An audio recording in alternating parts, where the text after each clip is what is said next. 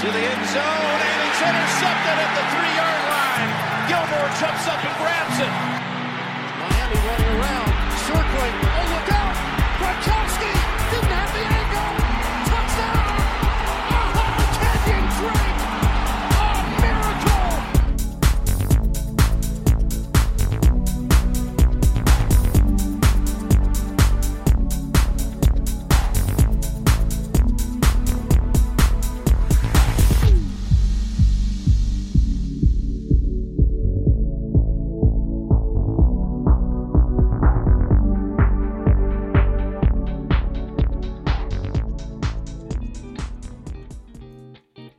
Popolo di Red Flag, siamo arrivati all'ultima puntata dell'anno, l'ultima puntata della decade, siamo all'ultimo giorno della decade.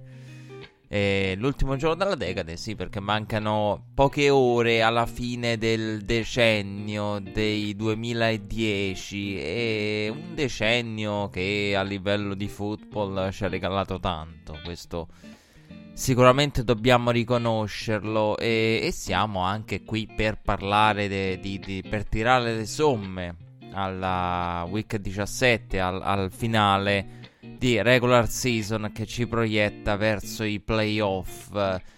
E volevo dire una cosa a proposito della decade, visto che ci stavo pensando proprio prima di andare in diretta, e, mh, proprio prima che si aprisse il microfono. E la decade, ora noi non faremo eh, niente legato alla decade, nel senso che al massimo ve ne parlo così, poi tiriamo le somme alla week e guardiamo i playoff. Quindi non è che mi metto lì a fare. L'avrei voluto fare, però ce ne stanno talmente tanti, cioè nel senso è stato fatto talmente da tante persone l'analisi della decade, ruolo per ruolo, e ne ho sentite fare, ne ho lette talmente tante, quindi anche diciamo il discorso del di, di, chi è stato il personaggio della decade, quali squadre, il momento della decade, ecco, però mi piaceva part- partecipare, diciamo, a questo giochino senza eh, dover per forza no, mettermi lì a fare una cosa che già avete, anche perché poi non mi sono quelli.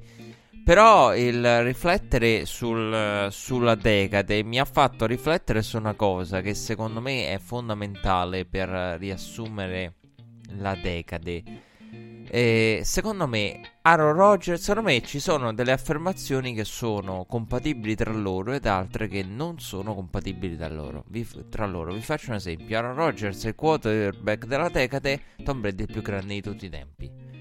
Cioè, un'affermazione del genere, secondo me, non sono due affermazioni. Possono essere vere allo stesso momento? Secondo me, no. Cioè, ci stavo pensando l'altro giorno. Secondo me, quello che pensate di questa decade e se la vostra risposta, e ci stanno entrambe le, le risposte, anzi, anche se secondo me, se uno mi dovesse chiedere chi è il quarterback della decade, direi assolutamente Tom Brady. Però capisco anche chi è il quarterback della decade, Aaron Rodgers, come quello che a frangenti ha fatto del livello di gioco più alto. Quindi ci sta anche in quel senso.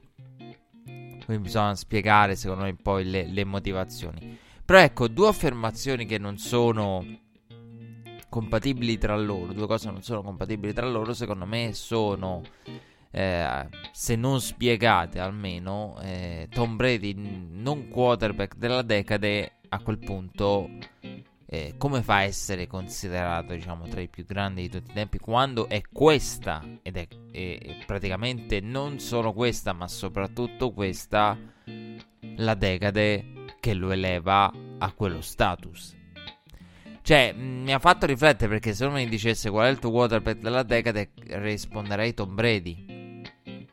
Però ci ho riflettuto no, sul fatto dell'avendo sentito da molte parti rispondere a Aaron Rodgers e poi parlare di Brady come il più grande di tutti i tempi, non so se le due cose sono effettivamente compatibili. Quindi no, c'è il discorso del ma ehm, perché questa è, la, è, la, questa è la decade vera della dinastia dei Patriots e di Tom Brady.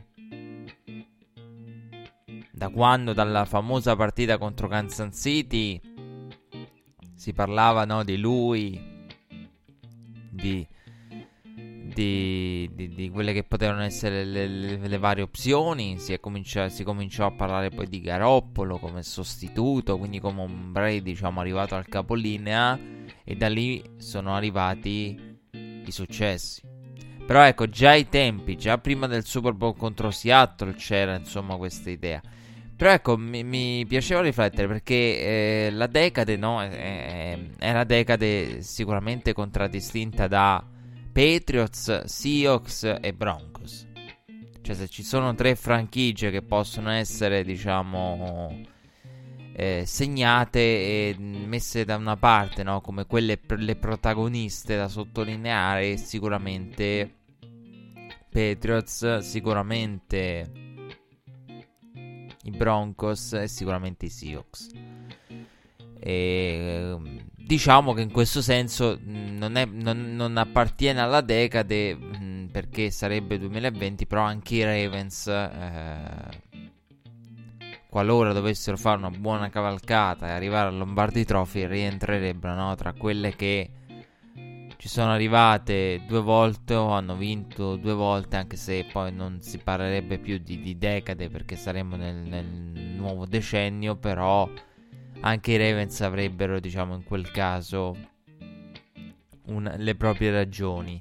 Quindi ecco, diciamo, le squadre che hanno cos- contraddistinto la decade, credo che su quello si sia abbastanza con- con- concordi. Su quarterback, ecco, volevo riflettere su questa cosa, cioè nel senso è compatibile Tom Brady il più grande di tutti i tempi con la decade, quarterback della decade Aaron Rodgers? Perché Secondo me sono due cose che non, non, so quanto sono compatibili. Ecco, quello, quello, era quello che volevo dire a proposito dei quarterback. A proposito delle, delle squadre, siamo d'accordo, penso tutti. Con Seahawks, Broncos e, e Patriots. Ovviamente Patriots, Seahawks e poi Broncos. Perché diciamo che i Seahawks ehm, sono stati più vicini al vincere due volte i Patriots, vabbè, hanno vinto eh, e hanno partecipato anche come nel caso degli Eagles, come nel caso del Super Bowl perso contro i Giants, il secondo di Eli Manning, perché c'è anche lui nella decade a, a battere nuovamente Tom Brady. E, ehm, quindi credo che sulle squadre siamo d'accordo. E, poi per il resto mi sono trovato d'accordo su su praticamente molte cose, perché per esempio tra i running back no, sono quelli, Adrian Peterson, Marshall Lynch, senza nulla togliere a poi McCoy che chiude il, la decade con l'uomo, eh, essendo l'uomo con più rushing yards. E poi vabbè, diciamo, merita una menzione d'onore anche Frank Gore in questo senso, perché Frank Gore anche lui, diciamo, per la longevità. Però eh, credo che siamo no, più quasi tutti d'accordo su, su Adrian Peterson eh, per quello che ha fatto vedere Marshall Lynch. Credo che i nomi siano, siano e debbano essere loro, quindi su quello sono d'accordo, sui ricevitori uguali sono d'accordo. E per quanto riguarda la delusione della decade, è difficile dirlo. Eh, perché non, non, ci sono state, diciamo, delusioni in senso stretto. Se uno mi dicesse di, di, di, di scegliere una, dec- una, una, delusione, direi i Green Bay Packers di Aaron Rodgers. Perché, perché ci ho pensato, perché eh, la decade si è aperta con il successo di Green Bay no, su Pittsburgh. E il successo di Green Bay su Pittsburgh, io ricordo quando ai tempi pensai Aaron Rodgers ha, appena vinto il suo primo Super Bowl mostrando un livello di gioco che per me rimane il più alto fatto vedere in una fascia di tempo, nel senso che la, la run di Aaron Rodgers dell'anno del Super Bowl rimane al top, quindi la decade si è aperta con, con Aaron Rodgers e Green Bay Packers che sembrano padroni del mondo e, e, pensi chissà quanti altri ne dovranno vincere o quanti altri Super Bowl dovranno quantomeno disputare. E invece poi non è successa nessuna di queste due cose. Nonostante ottime stagioni qua e là. E che poi ai tempi no, c'era il McCarthy innovatore. E questo diciamo, quindi ci metterei i Packers di Aaron Rodgers, gli, gli Steelers delle triple B gli Steelers delle Triple Play che probabilmente stanno proprio in cima perché i Packers, diciamo, diciamo il discorso sui Packers non è comprendendo la decade, è per come si erano messe le cose a inizio decade. Però no, assolutamente una menzione, diciamo, va agli Steelers delle 3B. Eh, mai, mai vicini, mai vicini, ma anche lontanamente vicini al, al poter competere per, per il titolo. Quindi diciamo che in questo senso abbiamo da una parte uno spreco di una parte di carriera di Aaron Rodgers e, ehm, ad opera di, di, di, di, Green Bay, a opera sicuramente del coaching staff di McCarthy che ha le sue responsabilità, dall'altra eh, un insieme di nomi, quel di Pittsburgh, che non ha mai funzionato, ecco. Quindi se non mi dicesse le, le, le, le delusioni, sicuramente Pittsburgh andrebbe al primo posto e poi diciamo da, dal Super Bowl in poi Green Bay. Chi, la sorpresa della decade a livello di football, uh, sorpresa è difficile dirlo perché uh, probabilmente Nick Foles però non è una sorpresa a livello di squadra, è più una sorpresa a livello di, di prestazioni. Quindi uh, in questo senso Falls uh, potrebbe essere sì, quella perché veramente c'era no, il discorso della squadra che, che ha il miglior record squadra che ha tutto per poter conquistare, e, però quando poi eh, subentrò Nick Foles il pensiero eh, condiviso dalla maggioranza era qui finiscono le, le possibilità di vittoria degli Eagles. Quindi sicuramente uno dei momenti diciamo di, di sorpresa, di colpo di scena è la cavalcata degli Eagles sotto Nick Foles.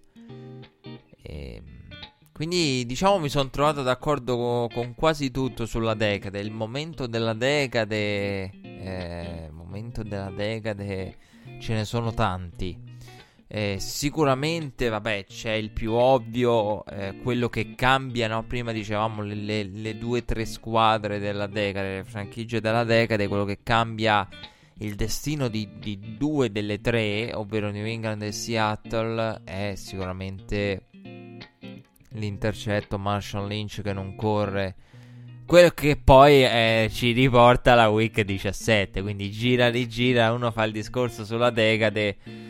Eh, che poi ritorna nella week 17 con il delay of game. Quindi eh, il momento probabilmente quello, probabilmente quello perché lì perché se uno mi dicesse il momento più di impatto, non lo so, però è il momento che cambia il destino di tante persone. Perché lì praticamente poi inizia la fine di Seattle e inizia la New England parte 2. Quindi ehm, la New England degli ultimi anni. Quindi c'è no, un, un, un cambiamento di destini e, e, se Seattle avesse corso, non so come avrebbe continuato il proprio percorso della dinastia, però sicuramente sarebbe rimasta una squadra intera, integra. E, tra l'altro con, con gli infortuni che, che accompagnavano quel, quel, Super Bowl, quindi l'idea del Seattle che recupera, che ritorna al 100% e non avrebbero perso fiducia, diciamo, in questo senso in alcune scelte. E quindi quello secondo me è, è, non so se il momento simbolo, però sicuramente il momento eh, di maggiore impatto per i destini di diverse franchigie. Quello sicuramente. Eh, come momento di impatto. Poi un altro momento, secondo me, di impatto è l'annuncio del ritiro di Peyton Manning. Perché è un qualcosa, diciamo, di, di significativo che è accaduto anche in questo decennio, che ha visto no, il, l'avvicendamento con, con Andrew Luck in casa Indianapolis. E, però ecco, anche il ritiro di Peyton Manning è uno dei momenti significativi secondo me perché se ne va un primo pezzo di una generazione con la rinascita poi di Breeze, Brady, di, di, di, la seconda parte di carriera di alcuni personaggi che si è elevata, diciamo, diventando eh, aggiungendo e diventando quasi più, più grande del, del, della parte di Prime, come nel caso di Brady, e come potrebbe diventarlo per Drew Brees in caso di Super Bowl, perché avrebbe no, più significato questa seconda parte della carriera di Drew Brees che la prima, quando New Orleans dove, dovesse vincere. E quindi momenti, ecco quello. E poi sicuramente la nuova decade che andrà a sancire, a completare anzi la, l'avvicendamento. Perché questa week 17 ci parla di tante cose, con, ci parla di, di, di un Eli del quale non si sa nulla, ma che si pensa ormai destinato al ritiro, e ci parla di un più che provato Philip Rivers in conferenza stampa che, eh, che probabilmente si è guardato attorno e si è reso conto che non, non, non, non sa, si sa se sarà lui, con chi, dove, perché, se continua, continuerà da partente oppure se ci sarà un cambiamento oppure non lo so. Quindi anche no, l'idea del della, a che punto si trova la carriera di un Philip Rivers, Eli Manning, eh, in una decade che come ho detto ha visto il ritiro di, di, di Peyton Manning, eh, Brady che, che, ha sempre i suoi anni, quindi vedremo un avvicendamento secondo me se uno mi dicesse qual è eh, la, una cosa sicura che vedremo nella nuova decade di football, beh, l'avvicendamento, perché i nuovi nomi sono già lì, Mahomes, Lamar Jackson, Sean Watson, quindi loro cresceranno sicuramente ancora di più a livello di, di impatto, di visibilità e di tutto quanto e... Mh, mm, e dall'altra parte eh, la vecchia generazione lascerà anche Ben Rafflesberger. Eh, sì, tornerà, però Pittsburgh prima o poi un piano definitivo che non è oggi e se non è Rudolph dovrà trovarlo. Quindi la prossima decade sicuramente ci regalerà un avvicendamento di, di, di quarterback, un ricambio generazionale. E probabilmente ci, ci, regalerà anche un, un, un cambio di, di panchine. E di panchine che, che, ormai eravamo abituati a vedere come tali. E perché eh, non credo che la decade inizi. Possa iniziare e finire con Bill Belichick. Quindi anche lì no, c'è qualcuno di, eh, di storico che, che cambierà. E, ehm, su Sean Payton non saprei però. Su Sean Payton non saprei perché se uno mi dicesse scommetti su uno de- dei coach eh, che ormai siamo abituati a vedere da tempo su chi potrebbe finire la decade, probabilmente Sean Payton. Non vedo perché Sean Payton ha trovato il suo mondo a New Orleans. Adesso ha Drew Brees e potrebbe avere ancora qualche anno di Drew Brees. Poi potrebbe iniziare un nuovo percorso con eh, l'erede di Drew Brees. E, ehm, che mh, dovremo poi scoprire chi sarà, eh, a meno che non diventi Tyson Mill che è sottovalutato a livello di come passatore, però insomma da qui a parlare di erede, però ecco quindi vedo no, l- il Drew Brees che lascia, il famoso ricambio di cui parlavamo prima e Sean Payton che potrebbe anche finire la prossima decade, quindi io lo vedo, Sean Payton lo vedo dov'è, eh, tra dieci anni potrebbe essere ancora dov'è. E su Bill Belichick, eh, se dovessi scommettere direi di no perché un'altra decade per Bill Belichick non, non, non, se la fa un'altra decade. Non è detto che siamo veramente vicini, vicini, vicini a qualche stravolgimento del genere. Quindi eh, vedrà ecco, ricambi a livello de, de, di coaching. E sicuramente vedrà anche no, ricambi a livello di coaching per quanto riguarda le, le, i coach protagonisti e già lo stiamo vedendo con Kai Shannon, con il nuovo che avanza anche in quel senso. E secondo me nella prossima decade continueremo a vedere Andy Reid protagonista. Chissà che la, la decade non ci regali un Andy Reid con Patrick Mahomes campioni.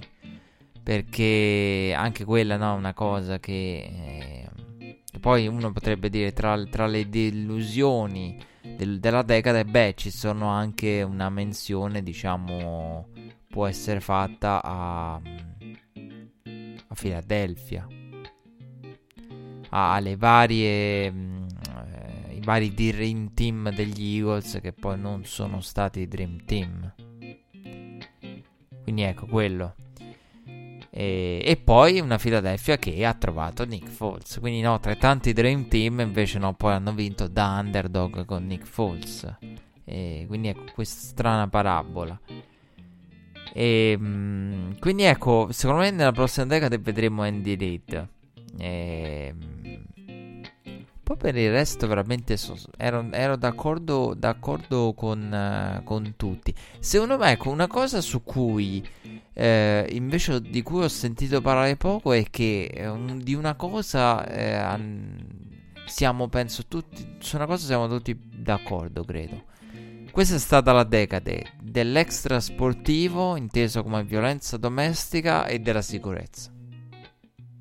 Cioè, penso che se uno mi dicesse, eh, mo lasciamo stare i momenti, Marshall Lynch, la palla sulla linea delle 1, e, ehm, e i tanti momenti che, che, che ci ha regalato eh, anche il Super Bowl de, dei 49ers e Ravens con eh, la, la, tutti i momenti particolari, la, mm, le chiamate discutibili, il blackout. Eh, anche quello è un Super Bowl che meriterebbe menzioni. Il catch di Mario Manningham per Eli Manning, che, che è la versione di questo decennio di, di, del David Tyree che fu. Quindi ce ne sono tanti di, di, momenti. Eh, di momenti che non verranno dimenticati, di rievocazioni storiche, da Sean Jackson che ritorna al punt contro i Giants. E quindi mo- i momenti non mancano, però eh, la, la, la, fotografia del, della decade secondo me ce la danno eh, i casi di violenza domestica e di extrasportivo, perché se uno dicesse la decade, la decade, la decade, questa è stata la decade delle sospensioni, questa è stata la decade dell'extrasportivo stata la, la decade, diciamo, di, di Ray Rice. È stata la decade delle concussions. Quindi del, del, di un cambiamento che, che, è continuato e che è stato progressivo. Cambiamenti regolamentari, cambiamenti di equipaggiamento, gli elmetti, no? che da quest'anno non si può avere più l'opzione da, da, da ormai un anno devono essere ehm, quelli adeguati alle nuove norme, l'entrata nel business di molti giocatori che sono nel business del, degli elmetti. Doc Baldwin è uno di loro. Quindi di, di tanti giocatori che, che, che si stanno preoccupando e occupando direttamente della sicurezza. Quindi Sicuramente, ecco, la, la, la, decade in generale di football, tolti momenti prettamente sportivi, sicuramente va identificata con l'extra sportivo, la, la, violenza domestica, tutto ciò che è extra sportivo, di come abbia cambiato no, il modo di approcciarlo all'NFL. Extra sportivo mi viene in mente anche eh, The Flight Gate, ehm, nel, nel mezzo proprio della decade. Però ecco di come l'NFL si sia approcciata all'extra sportivo, di come abbia imparato, di come si sia trovata catapultata in un mondo in cui non sapeva cosa fare all'inizio. E... Però ecco, mi piaceva ehm, condividere questa riflessione perché ho sentito parlare tanto no, di, dei momenti che hanno contraddistinto l'NFL e se uno mi dicesse due, i due temi che hanno contraddistinto il mondo del football, direi l'extra sportivo inteso come Ray Rice e successivo e la sicurezza, quindi con le concussions e i cambi di regolamento. Cambi di regolamento che, che a volte uno dimentica anche, no? I kick off, la regola dei kick off, l'onside kick, cioè sembra una vita fa però una, una vita fa, ma non è nemmeno una vita fa.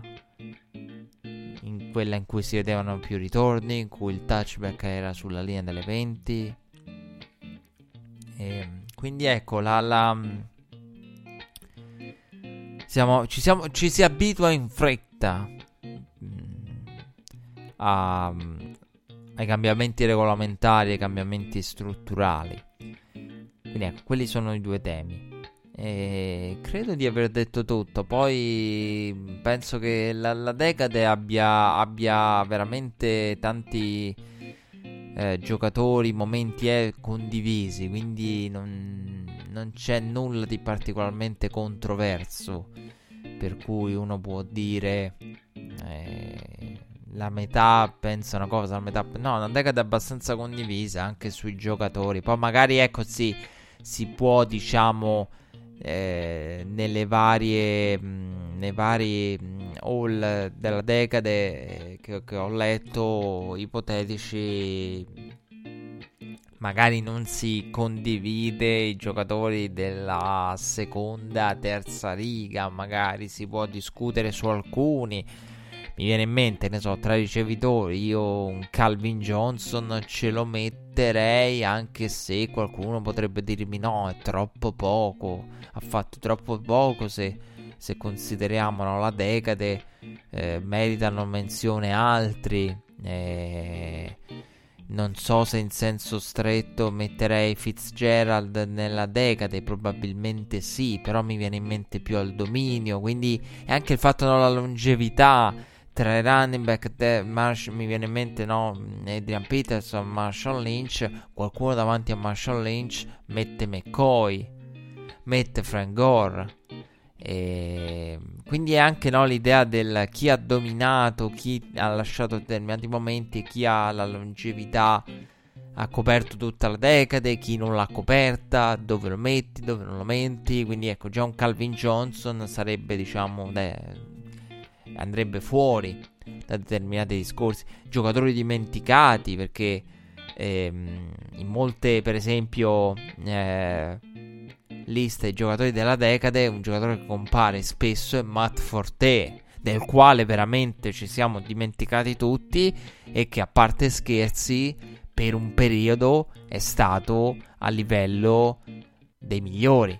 Ha messo a referto numeri straordinari. Quindi ecco, ci sono anche no, quei giocatori dimenticati come può essere un Matt Forte che dice però attenzione non, non, non, sembra degno di stare in una lista della decade però poi se si vanno a vedere i numeri le stagioni Matt Forte sicuramente rientra in quel discorso. Quindi ehm, vabbè sicuramente i ricevitori sono quelli Julio Jones ehm,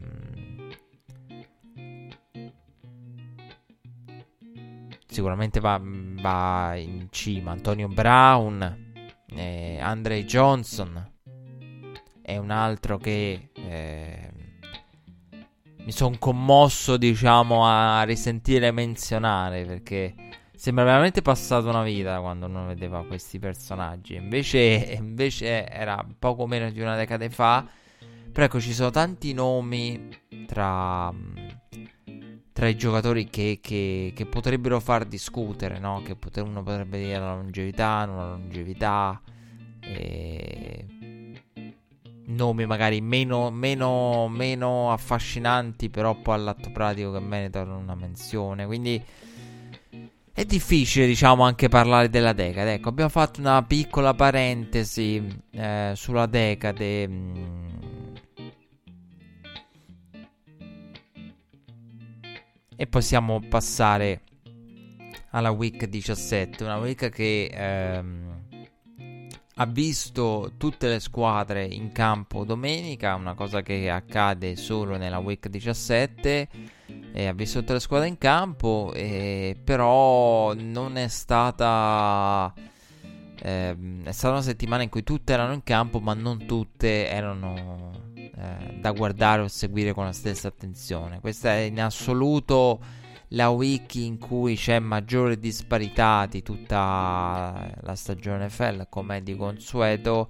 C'è disparità perché eh, purtroppo eh, io ho seguito la, la, diretta di Redzone come ogni settimana e mh, mm, lo stesso Scott Henson diceva a un certo punto sì, è bello seguire tutte le partite, non vi vogliamo far perdere un touchdown, però poi la, la, la, chi ha visto Redzone avrà notato no, come a un certo punto sia, eh, sia stata spostata l'attenzione, tutta l'attenzione sulle sfide che avevano qualcosa in gioco.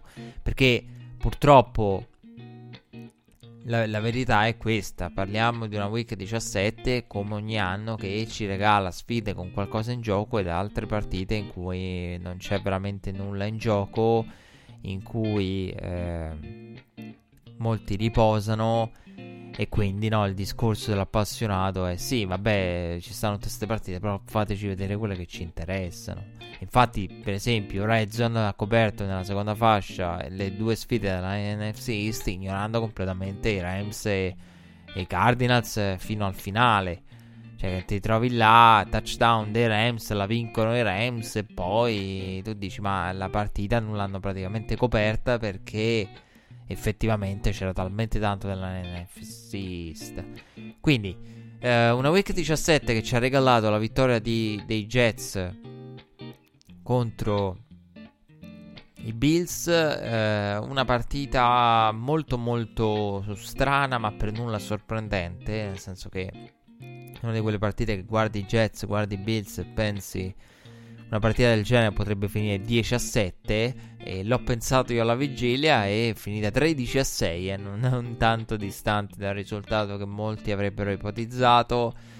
Per quanto riguarda Buffalo, beh, parte Josh Allen che praticamente dura meno di un quarto. Ehm, meno di un quarto perché già sul finale del primo quarto c'era stato l'avvicendamento con Matt Barkley e quindi la, lì la partita diciamo rimane anche fin troppo in equilibrio eh, con i Jets che trovano il touchdown, un solo touchdown a referto in questa partita che vale la vittoria, vale il, il finale di stagione diciamo in uh, ripresa dei Jets rispetto all'inizio, un 7-9 e aggiungo che il 7-9 dei Jets sono d'accordo, tanto brutto non è. Il 7-9 dei Jets è molto più bello come record rispetto um, ai record di altre squadre.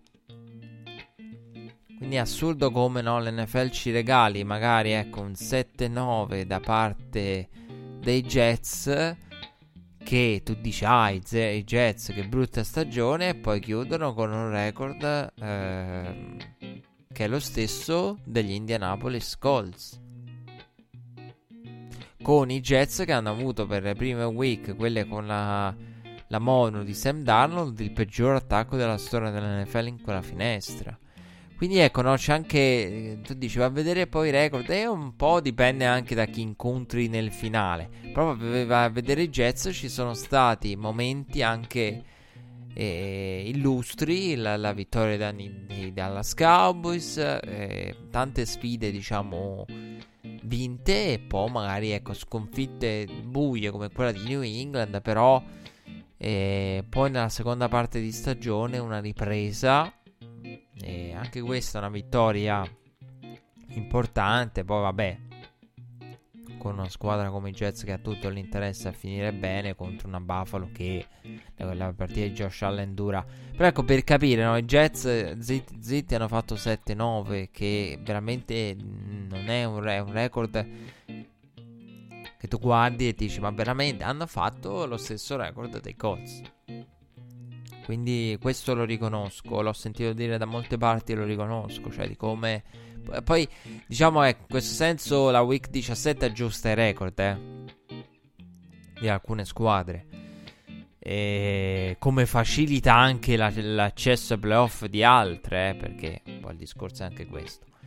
E Cleveland invece ha perso contro eh, i Bengals 23 a 33 in una gara che ha visto la la, la, qualche giocata positiva qua e là di, di Baker Mayfield. Un Baker Mayfield uh, che ha fatto vedere qualche giocata, però sì, con un botta risposta iniziale tra, tra, i due attacchi e un. Una, una Cleveland che ehm, poi inizia a faticare a livello offensivo e non sembra veramente avere risposta per l'attacco dei Bengals. E Dalton eh, fa quello che vuole, segna anche un touchdown su corsa e c'è stato quel frangente che ho visto, ho detto frangente imbarazzante in cui veramente Cleveland non riusciva a fermare i Bengals. Poi vabbè, Baker Mayfield chiude con, con tre intercetti, quindi poi diciamo lui ci mette il carico però ecco c'è stato quel frangente iniziale del, del, primo quarto e del secondo quarto in cui ci sono stati tre touchdown dei, dei Bengals e dall'altra parte una Cleveland che non aveva risposta. Cleveland che ha licenziato Freddy Kitchens e qui diciamo dopo apriamo una parentesi Freddy Kitchens licenziato e noi registriamo la puntata di ultimo dell'anno con praticamente quando il bello è questo l'assurdo. Quando ascolterete la puntata nei prossimi giorni sicuramente sarà successo un mondo. Purtroppo ci troviamo con Red Flag nel giorno sbagliato nel momento sbagliato, nel giorno sbagliato con, per quanto riguarda la week, l'ultima week, lo dissi l'anno scorso, lo dico anche quest'anno perché noi registriamo la puntata, commentiamo una week 17 che di solito è poche partite veramente di significato, poi il, succede il fine mondo e noi purtroppo la puntata ce l'abbiamo prima. Quindi, e magari poi nelle successive recuperiamo tutti i discorsi sugli allenatori. Però ecco, al momento in cui è registrata la puntata, le uniche cose che si sanno sono Freddy Kitchens licenziato e praticamente Ron Rivera è ormai fatta con i Washington Redskins. Per il resto si parla tutti di scenari ipotetici di, di, di, di voci. Quindi di certezza c'è solamente Freddy Kitchens e erano Rivera e Reskins sostanzialmente. Quindi eh, di Freddy Kitchens facciamo un discorso dopo che riguarda anche McCarthy, e, visto che Ron Rivera è diciamo fuori dalla discussione. E Green Bay ha battuto 23 a 20 Detroit. Quanto sarebbe dovuta sudare Green Bay questa partita? Veramente tanto. Sarebbe dovuta sudare veramente tanto Green Bay. I Packers se la sono dovuti sudare questa partita qui con un inizio che ha visto Detroit partire meglio e Green Bay ha faticato tantissimo. Green Bay ha fatto una partita veramente... Mm, Green Bay aveva bisogno, di, ricordo, di questa vittoria perché eh, aveva speranza di addirittura anche seed numero uno, quindi gli serviva per il bye e per eventualmente migliorare il proprio seeding in caso diciamo di, di aiuto eh, di aiuto esterno. Eh, quindi ecco, c'erano le varie combinazioni, poi eh, diciamo che, che, sia i Sense che i Packers avevano bisogno dei, dei Seahawks per, per, rimanere in corsa in eventuali discorsi di miglioramento del, del seeding, no? con New Orleans che eh, poteva a quel punto saltare, diciamo, nel discorso bye e Green Bay aspirare alla numero uno. Quindi entrambe le squadre tifavano, tifavano Seahawks eh, nella partita della sera però ecco, i Packers avevano bisogno del, de, de, di conquistare questa gara per il bye. E credo che mh, poi alla fine, diciamo, Aaron Rodgers non ha giocato una grande partita. Qualche lancio qua e là, poi per il resto un po' sottotono. Dall'altra parte, Detroit eh, è, venuto, è mancato Blau nel momento decisivo. Perché sono stati tanti errori di Green Bay. Poi c'è stato il trick play con Blau riceve il touchdown. E Green Bay poi si è risvegliata con, con Devontae Adams e mm, leader dei suoi con 7 ricezioni per 93 yard. E, poi è iniziato la rimonta e nel momento decisivo ci sono stati anche i free and out con Blau e Detroit che non riuscivano più a combinare niente. Quindi il Detroit che fatica nel momento più importante e non riesce più a combinare nulla, ridando poi palla a Green Bay con uh, tanto tempo sul cronometro. E, mh, mm, credo che sia veramente questa Green Bay uh, ha non so che di, di, di straordinario perché veramente è una squadra da 13-3 vai al primo round che tutto sembra tranne che una squadra da 13-3 e da bye al primo round. Infatti la cosa eh, diciamo assurda di quest'anno sono i diversi destini e io non me la sento di, di criticare in alcun modo la Floor, anzi mi sento di elogiare, mi sento di elogiare la Floor per il lavoro fatto perché il football americano è un gioco in cui, eh, come dice spesso Bill, lo citavamo settimana addietro, due o tre giocate decisive eh, cambiano il destino dalla vittoria alla sconfitta. Quindi tra i vari team ci sono due o tre giocate per partite di differenza, non di più. Green Bay eh, fa la storia come mh, mm, miglior record eh, rispetto alla differenza punti. Dallas ha una delle migliori differenze punti e il record dice Dallas a casa. Quindi, cioè, capito? Anche il discorso. Da un lato una squadra che in differenza punti eh, ne ha per tutti, ma poi il record non, non si tramuta in vittoria. Dall'altro una squadra che dice, ah sempre lì, sempre in partite equilibrate, che, che, fa quanto subisce e nel complesso più o meno però poi porta a casa 13-3 e bye al primo turno. Che il bye per, per una squadra come Green Bay è enorme, veramente cambia totalmente il valore e le prospettive di questa squadra. Io non credo, io non credo, Green Bay è una di quelle che, eh, che andrei ad escludere da, da quelle che possono veramente vincere. E non ci credo. Però devo dire, una, devo dire egoisticamente da spettatore che sono contento che sia andata così. Perché allora la AFC è giusta. Cioè il seeding della AFC è giusto bye, uh, wildcard, cioè alla fine Tennessee rispetto a Pittsburgh, siamo felici, Bills l'hanno meritato, il proprio, il proprio wildcard. Per quanto riguarda la division, va a vedere, Ravens assolutamente uno, Chiefs meritano il 2 più dei Patriots, Patriots e Texans restanti seed, quindi va a vedere...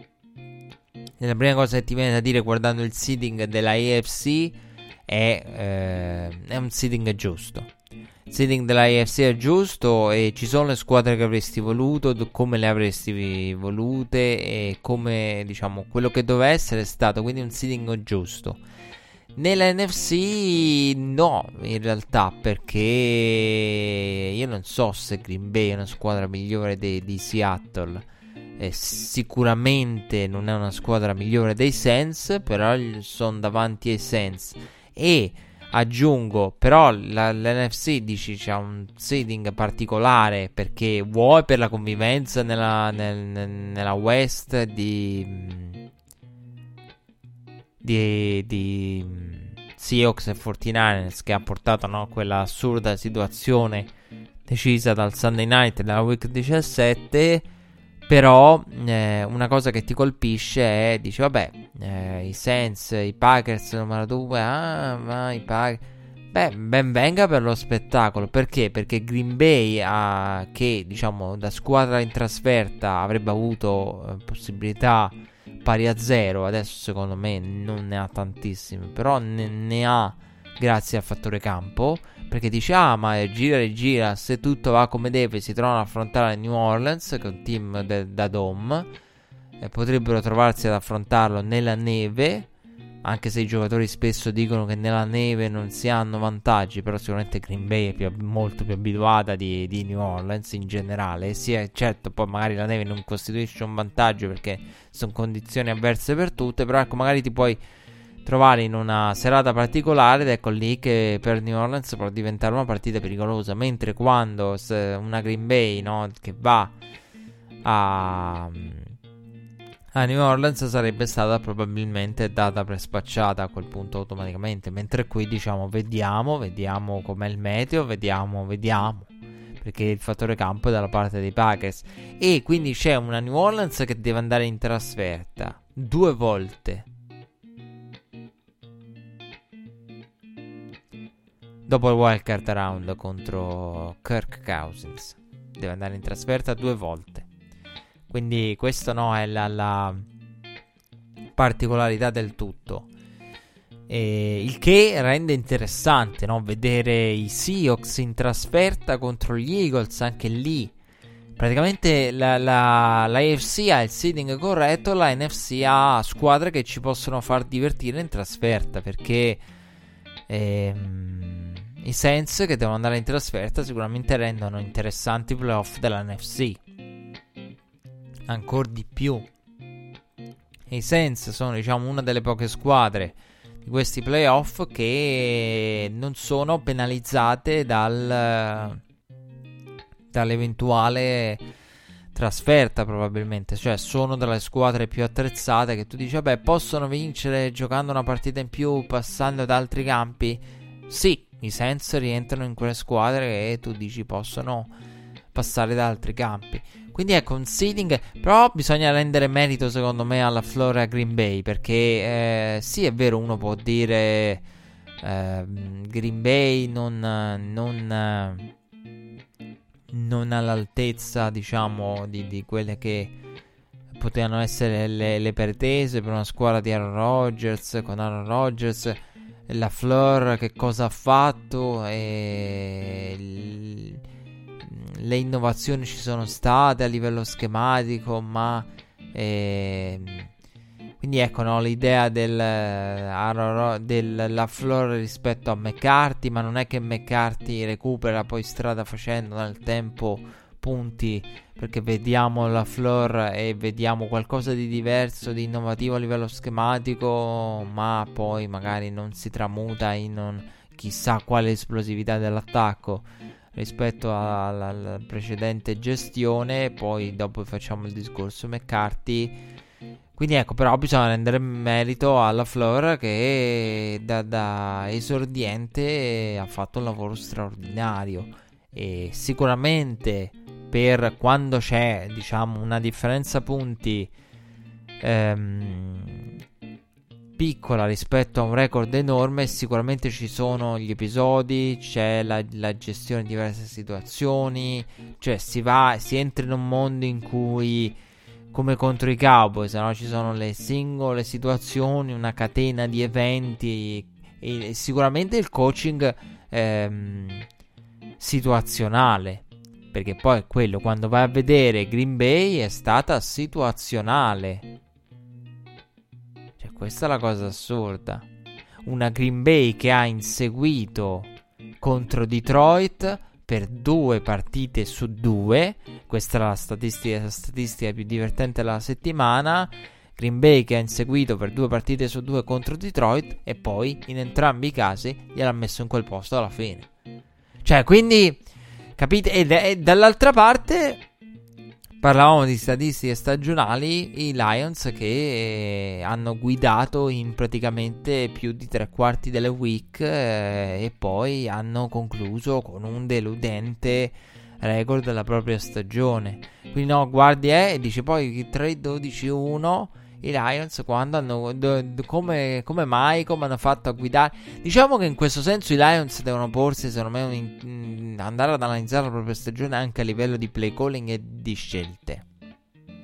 Perché la prima cosa che ho notato guardando eh, la partita tra Detroit e Green Bay è che Green Bay eh, è che Detroit eh, come aveva fatto anche in quella, quella partita di prime time che fu ai tempi quel Monday night che vi raccontammo con la penalità Flowers che toccano sulla spalla ehm, Bactiari e poi diventa invece una mano in faccia secondo gli arbitri eccetera. A parte quella partita lì uguale partita di Detroit subito con la bomba con Matthew Stafford aggressivo.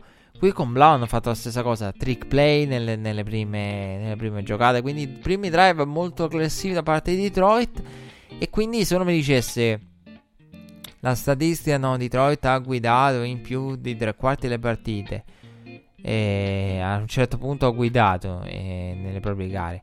E uno mi dicesse: Ma sei sorpreso? E questa statistica trova riscontro in quello che hai visto a occhio nudo? Assolutamente sì. Cioè, non è una cosa. Sorprende, ma non sorprende. Cioè, nel senso, io ci scherzavo settimane fa su questa statistica. Però in realtà non mi sorprende per niente perché se uno ripensa alle varie partite, i, i, i, Lions portano molto spesso molto aggressivi con trick play. Lo fecero, lo fecero anche ai tempi contro i Bears nel Thanksgiving. Cioè, eh, Detroit parte molto aggressiva e piazza subito qualche trick play o alcune delle proprie migliori giocate a inizio gara. Quindi non mi sorprendono poi le statistiche di Detroit che guida, come non mi sorprende la, la, la, fatica di Green Bay, che è un po' l'emblema della stagione di Green Bay, quanto ha fatto la Green Bay nelle due partite contro Detroit. Sempre dietro e poi il sorpasso è arrivato nel finale. Quindi eh, Detroit che guida guida e poi, e poi lo prende in quel posto. Eh, c'era l'opportunità per Detroit di fare lo sgambetto a Green Bay, però è una partita strana. Devo dire che mi ha sorpreso anche, diciamo, per certi versi l'impegno che ci ha messo Detroit, perché delle tre partite viste mi aspettavo una Cleveland decisa a reagire, a finire bene perlomeno per, per l'apparenza. I Jets ero sicuro che avrebbero fatto anche perché dicevamo prima la partita di Josh Allen finisce dopo poco. Matt Barkley era già dato come partente alla vigilia quindi sicuramente mi sono detto i Jets i Jets non eh, probabilmente battono i, i Bills in una partita inguardabile da 17 quello avevo pensato e infatti poi così è stato quelle robe assurde. E nei Browns avevo più fiducia e non avevo fiducia particolare in Detroit perché dico vabbè Green Bay uno può dire sì Green Bay ha faticato eh, però a livello offensivo però ho pensato dentro di me pensavo vabbè ma contro Detroit Detroit tra l'altro di cui io dicevo prima, quando ascolterete la puntata sicuramente sarà successo il finimondo. Quando ascolterete la puntata e sarà successo il finimondo, nel finimondo non ci sarà Matt Patricia. Perché Martha Ford ha rilasciato il comunicato, no? una decina di giorni fa. Mh, comunicato che, che Patricia ha confermato e in generale la proprietà del Lions è una proprietà che, che, che non ama stravolgimenti e ha intrapreso questo percorso con Matt Patricia. Quindi non vedremo Patricia che, che secondo me sarebbe stato tra quelli a rischio. Ecco, io avrei messo tra quelli a rischio, più a rischio di tutti. E invece è uno di quelli che approccia la week 17 con una conferma vera e propria, cioè non una di quelle di quei discorsi, no? Tipo del vedremo, vedremo, e poi però ti mandano a casa. No, Patricia ha proprio intrapreso la week 17 con la totale tranquillità di chissà che il suo posto è confermato. E questo è stato, diciamo, perché? Perché l'aveva comunicato Marta Ford in modo abbastanza chiaro. E ehm, Kansas City ha battuto 31 a 21 i Chargers, una bella partita per, eh, per, i Kansas City Chiefs, una partita che è stata in equilibrio all'inizio, poi Chiefs che hanno un po' sofferto in attacco all'inizio, poi Mahomes è stato anche intercettato con Melvin Gordon che aveva finalizzato per i Chargers e poi Chiefs hanno ribaltato il risultato con il ritorno di Hardman e la corsa di Williams, due giocate da videogioco veramente. La, il ritorno di Hardman nella corsa di Damian Williams per il um, touchdown, due giocate a videogioco con Williams che rimbalza sui tackle avversari, no? come, come ehm, in quei video no? Dove, mm, che vedi nei videogiochi di, di, di Madden, eh? quelli che vedi su YouTube in cui ci sono no? I, il gioco che impazzisce, succedono cose più assurde, no, no. E, diciamo i bug che, che vedi nei video online, de, de, so, nei giochi di calcio, la palla passa attraverso la porta e non viene contato il gol. O, ecco, e uno di questi è tipo una serie di tackle mancati che, eh, in Madden. E sembrava più o meno così, perché que- queste sono state le giocate, questo è il touchdown di Williams. Una, uno dei, dei video, no? De, di, di, gente che, che ha distrutto tutto. E invece no, è reale, così come è bello il ritorno di, di Hartman. Eh, e poi diciamo i Chiefs che nel finale allungano, nel momento in cui segnano, allungano e eh, sono a distanza di sicurezza, arriva la, la notiziona da Foxboro che la vittoria contro i Chargers gli consegna anche il bye perché, perché hanno perso i New England Patriots. Bravi Chiefs Chiefs che alla fine hanno, diciamo, eguagliato a livello numerico per molti aspetti la stagione dello scorso anno.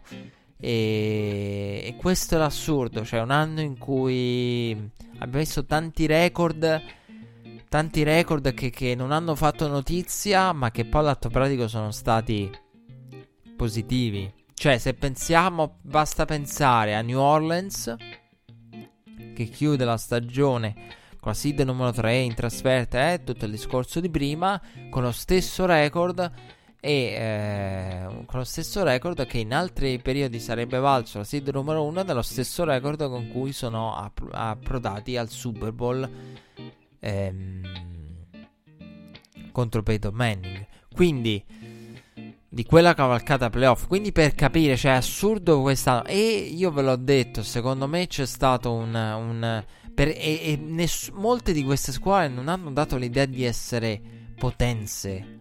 Cioè, l'ho detto tante volte durante l'anno. Cioè, guardi Green Bay, non è una potenza. I Niners possono essere, i Ravens lo sono diventati sicuramente. Però in generale anche i Chiefs non sono una potenza. Cioè, qui non ci sono quegli, perché c'è tanto equilibrio? Perché probabilmente si, si sono conquistate tante vittorie, si sono fatte tante vittorie contro squadre che magari non avevano molto da chiedere alle proprie stagioni o diciamo è strano perché i record cioè assurdo dire perché se uno mi chiedesse cosa pensi del, della stagione io eh, vi feci l'analisi del livellamento ma un livellamento verso l'equilibrio quindi non, è, non può essere con i super team. E di super team quest'anno ce ne sono due. Uno e nella AFC e uno nella NFC.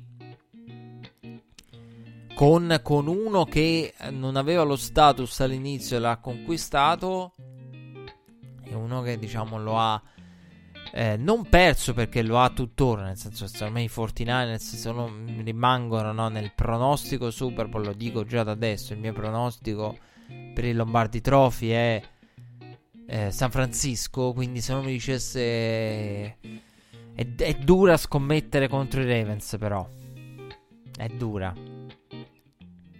Non lo so chi pronosticare per, eh, per i playoff, diciamo che se mi dicesse i 49ers contro i Ravens, i 49ers sono la squadra migliore. Cioè, secondo me i 49ers rimangono per me la squadra migliore in senso di, di elementi presi.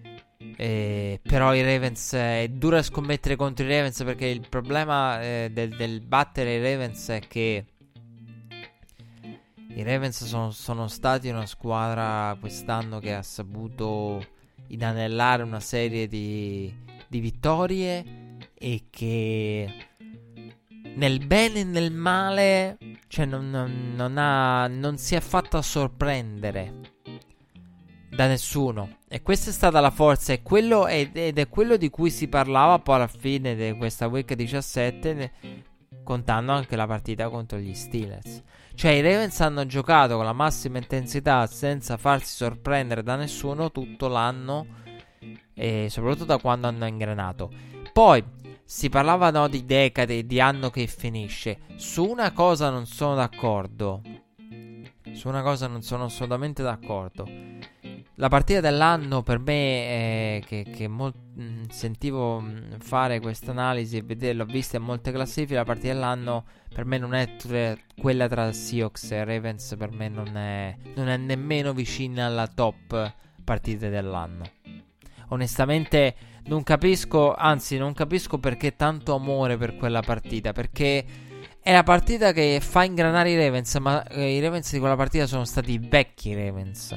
Cioè, nel senso, eh, con il quarto down convertito da Lamar Jackson, lì iniziano i nuovi Ravens, ma non sono i nuovi Ravens. Cioè, nel senso, io quando... Io, anzi, mh, vorrei quasi invitare chi ne parla in questi termini ad, ad andare a rivederla perché quella partita lì non vide i nuovi Ravens, vide i vecchi Ravens trasformarsi nei nuovi Ravens, no? Quindi il, il, rospo che si trasforma in principe, però in quel capitolo della storia sono, eh, cioè, si trasforma in un principe, ma alla fine, cioè nel senso per quella partita i Ravens erano ancora per quattro quinti della partita erano ancora in, fa- in versione rospo. Poi si sono trasformati nel principe. Però nel finale, nel finale, da, da, quel momento in poi, però quella partita non fu per niente ben giocata da parte dei Ravens, cioè nel senso Marcus Peters era dove non doveva essere e fa il pick 6 ai danni di, di Russell Wilson. Ehm quindi non, non, non, la trovo una partita significativa. Cioè, significativa sì, però tra le più belle, nel senso di bellezza, di... Ah, che partita che non dimenticheremo dell'anno, no, secondo me.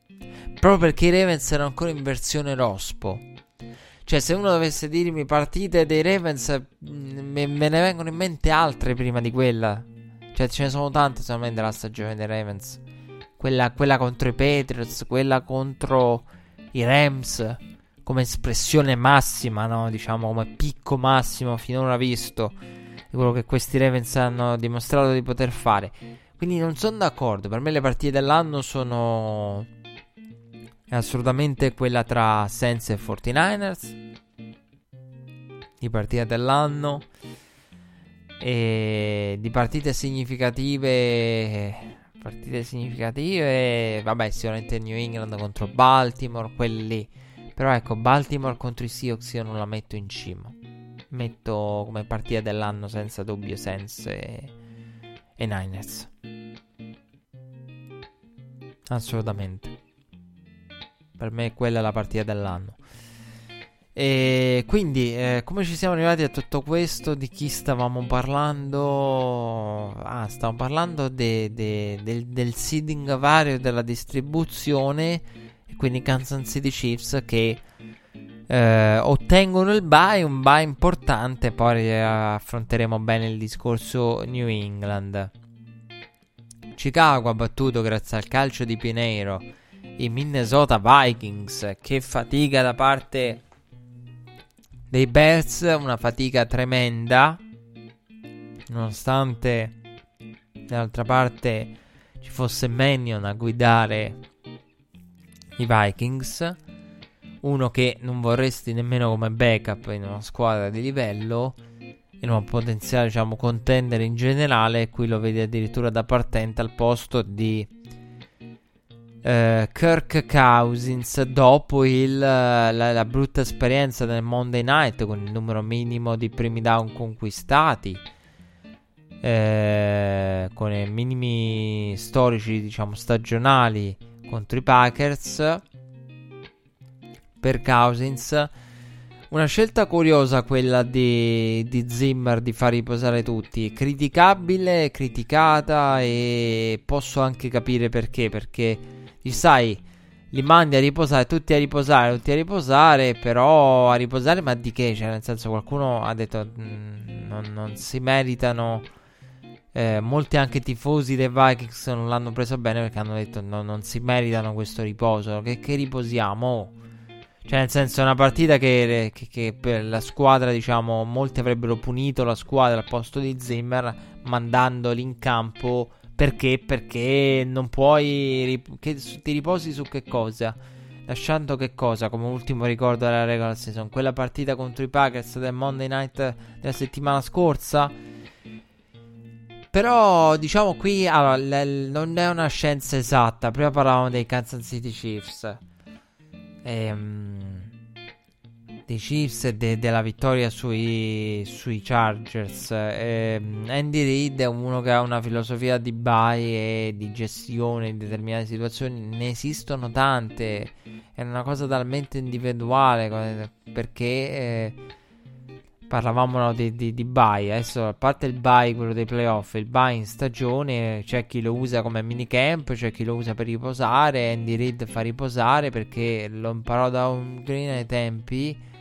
E ehm, per, per, caso, tra l'altro, è una storia bellissima.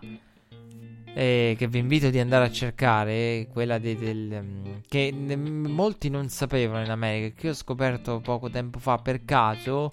Come molti che Andy Reid, no, riposo nasce perché spesso nasce, no, da, da, da, dai tuoi maestri, da quello che hanno fatto in quella circostanza e magari da esperimenti. Ho visto, che ne so, inizio la mia carriera di allenatore, il me- vedo il mio mentore far riposare la squadra, vedo la squadra che fa bene, la im- imparo, diciamo, in questo modo e quella diventa la mia filosofia.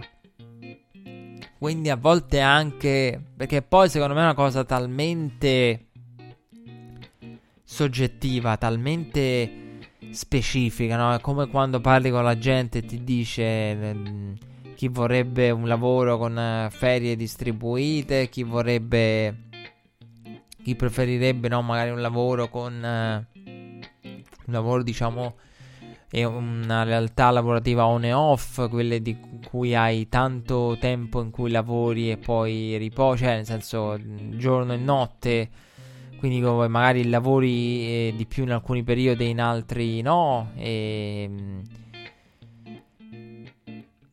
quindi è molto, molto personale come cosa. C'è anche i giocatori, quando li sentite parlare, sentite il loro racconto dei, dei vari buy. C'è chi dice: Io quando c'è il buy non voglio proprio sentir parlare di football in quei giorni se ci vengono concessi diciamo di riposo totale. Non voglio sentir parlare di football eh, ne approfitto per, per, stare con la mia famiglia il buy in stagione eh. stiamo parlando di quello. Altri che, che, dicono voglio mantenere l'intensità credo che per un giocatore sia importante tenere l'intensità non calare non abbassare la concentrazione la tensione l'impegno tutto quanto. Quindi è una cosa talmente soggettiva, non esiste una regola ed è simpatico no? andare a vedere come la regola spesso provenga da esperimenti, da coincidenze. La gestione del buy di Andy Reid viene anche da coincidenze. Però ecco, quindi capisco le critiche da parte dei tifosi dei Vikings a, a Zimmer e alla squadra del che vi riposate che l'ultima volta avete fatto una figuraccia in prime time epica. E andate ai playoff con, riposando di cose. Cioè, nel senso, sfruttiamo questa settimana per, per, uh, per far giocare l'attacco, per provare a costruire. Perché l- l'ultima immagine dell'attacco nella regular season è stata, diciamo, penosa. Quindi capisco quel discorso. Alla fine, eh, la, la, stagione poeti- poetica, la chiusura di stagione, de- ci sono state, c'è tanta poesia veramente tanta poesia. Cioè, in questa week 17 c'è proprio un non so che di poetico ovunque. Perché per come alcune squadre e alcuni giocatori hanno chiuso la stagione. La stagione dei Bears non poteva che concludersi con un field goal realizzato da Pineiro. No, non si poteva che concludere così. Cioè, non so che di, di poetico. Perché tu guardi il record e dici prestaz- cioè annata mediocre da parte dei Bears 8-8 però poi guardi il film e pensi però il problema del kicker l'abbiamo risolto cioè questa è ci sono dei finali di stagione che sono poetici ancora dobbiamo arrivare proprio alla poesia alla, alla massima espressione della poesia che mo ci arriviamo però è poetico, no? Che tu dici è la, è la perfetta stagione dei Bears. Tanto preoccupati dalla situazione kicker. Il kicker alla fine il field goal nell'ultima week. Il field goal della vittoria te lo mette pure. Il kicker ha fatto un'ottima stagione, sì, ma il resto della squadra è completamente non, non pervenuto nei momenti, soprattutto l'attacco. Ed ecco lì che esce l'8-8. Quindi no, non so che di poetico questa cosa del il problema del kicker è risolto. Per cui tanto si era, diciamo, ingegnato Matt Nagy con competizioni varie.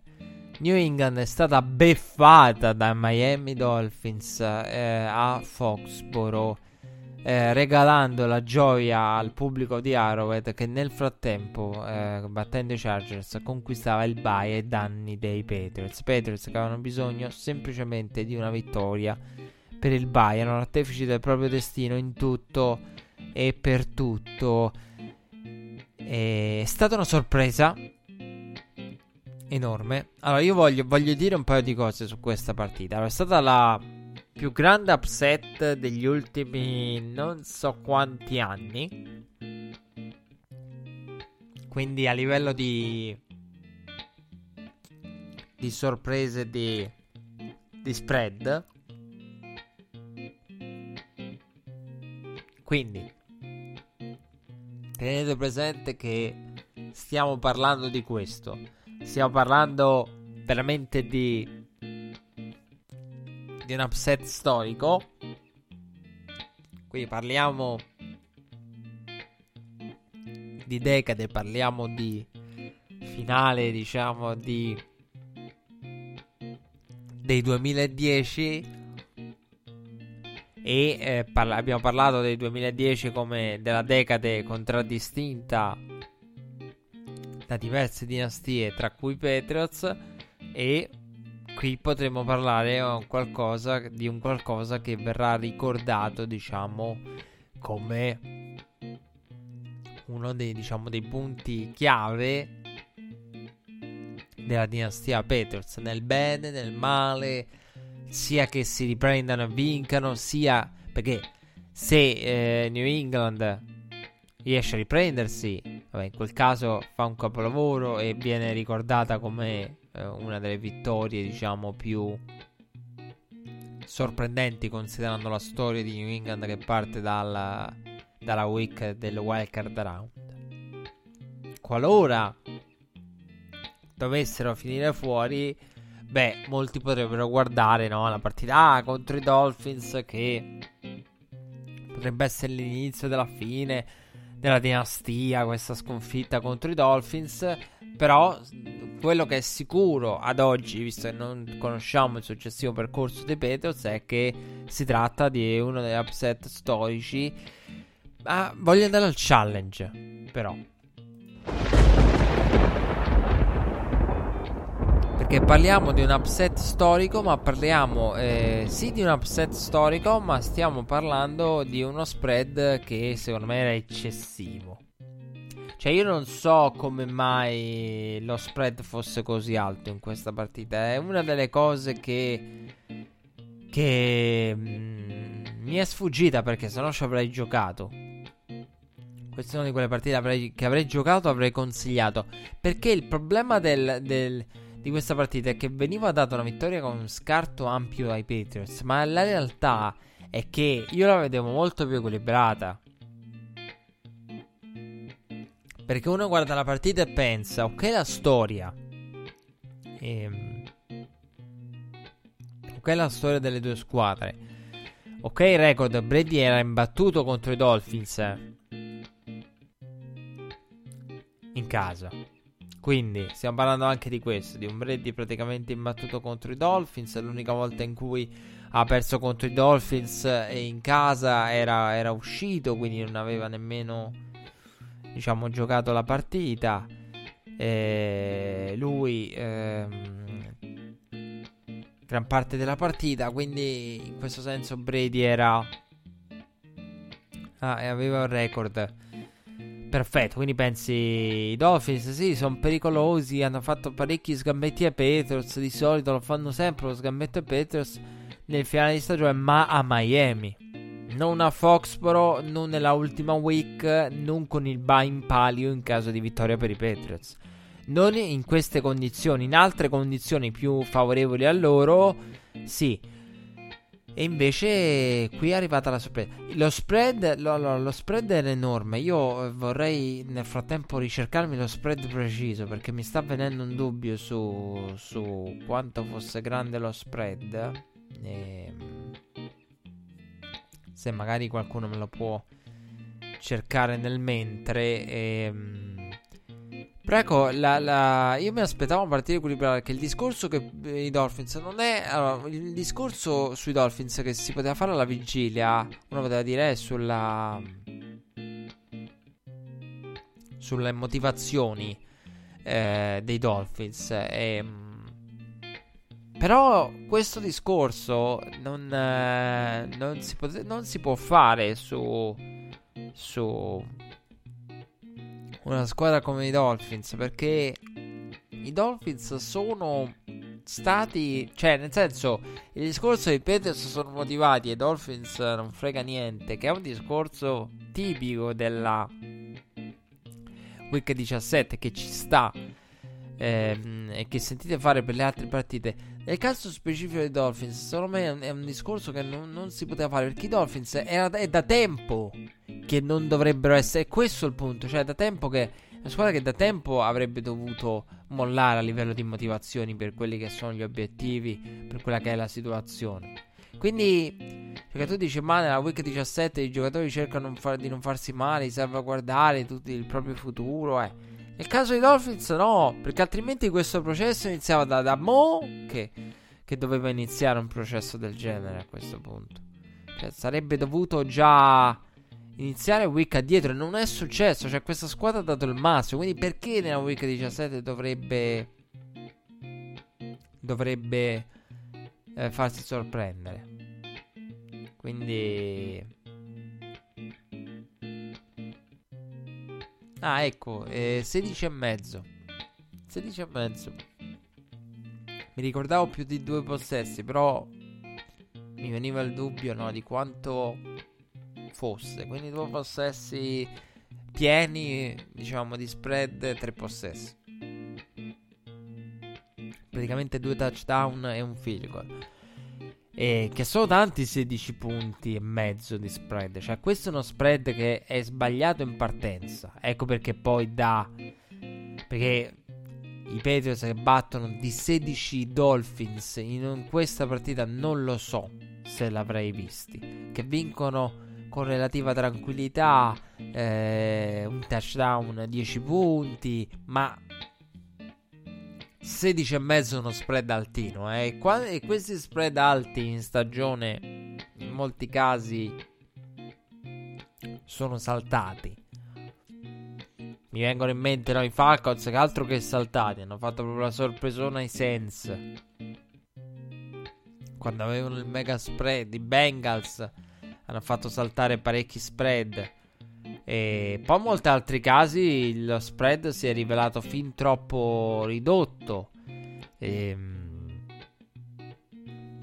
capitato a Bengals anche in questo caso, nel bene e nel male, loro sono stati protagonisti di spread eh, alti dall'una e dall'altra parte.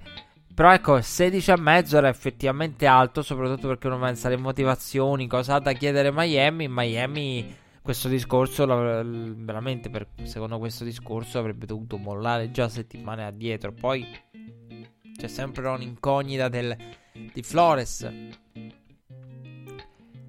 Flores che, che, lavora ai Patriots eh, dal 2004 e ha cominciato la propria avventura nei Patriots con un percorso diciamo progressivo di responsabilità ha, ha allenato diciamo in allenamento è stato coach contro Tom Brady ha visto Tom Brady dall'altra parte quindi ehm, c'è sempre no, l'idea del si conoscono e, e io credo che questa partita, insomma, è una partita che eh, Miami ha meritato, una partita che Miami ha vinto ha vinto meritandola, conquistandola. Cioè, eh, la cosa assurda è che se uno mi dicesse ma l'hanno persa i Patriots, no, l'hanno vinta i Dolphins.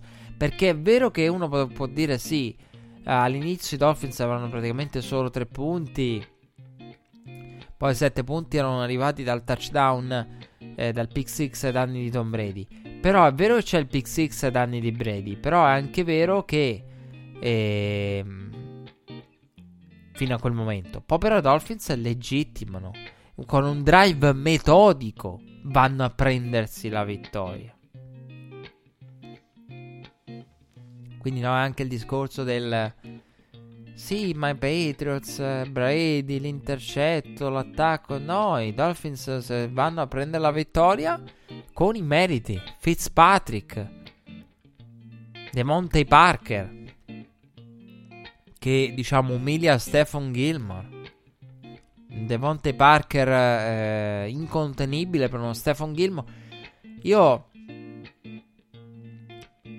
voglio dire a proposito di Stephen Gilmore che eh, io credo che meriti il um, Devante Parker 8 ricezioni. Delle 8, 7 erano una era in zone coverage, le altre 7 erano con copertura e diretta responsabilità di Stefan Gilmore. Quindi quelle 8 ricezioni di Devonte Parker, so- 7 sono contro Stefan Gilmore. Io però credo che Stefan Gilmore, io spero vivamente che non cambi questa settimana il giudizio.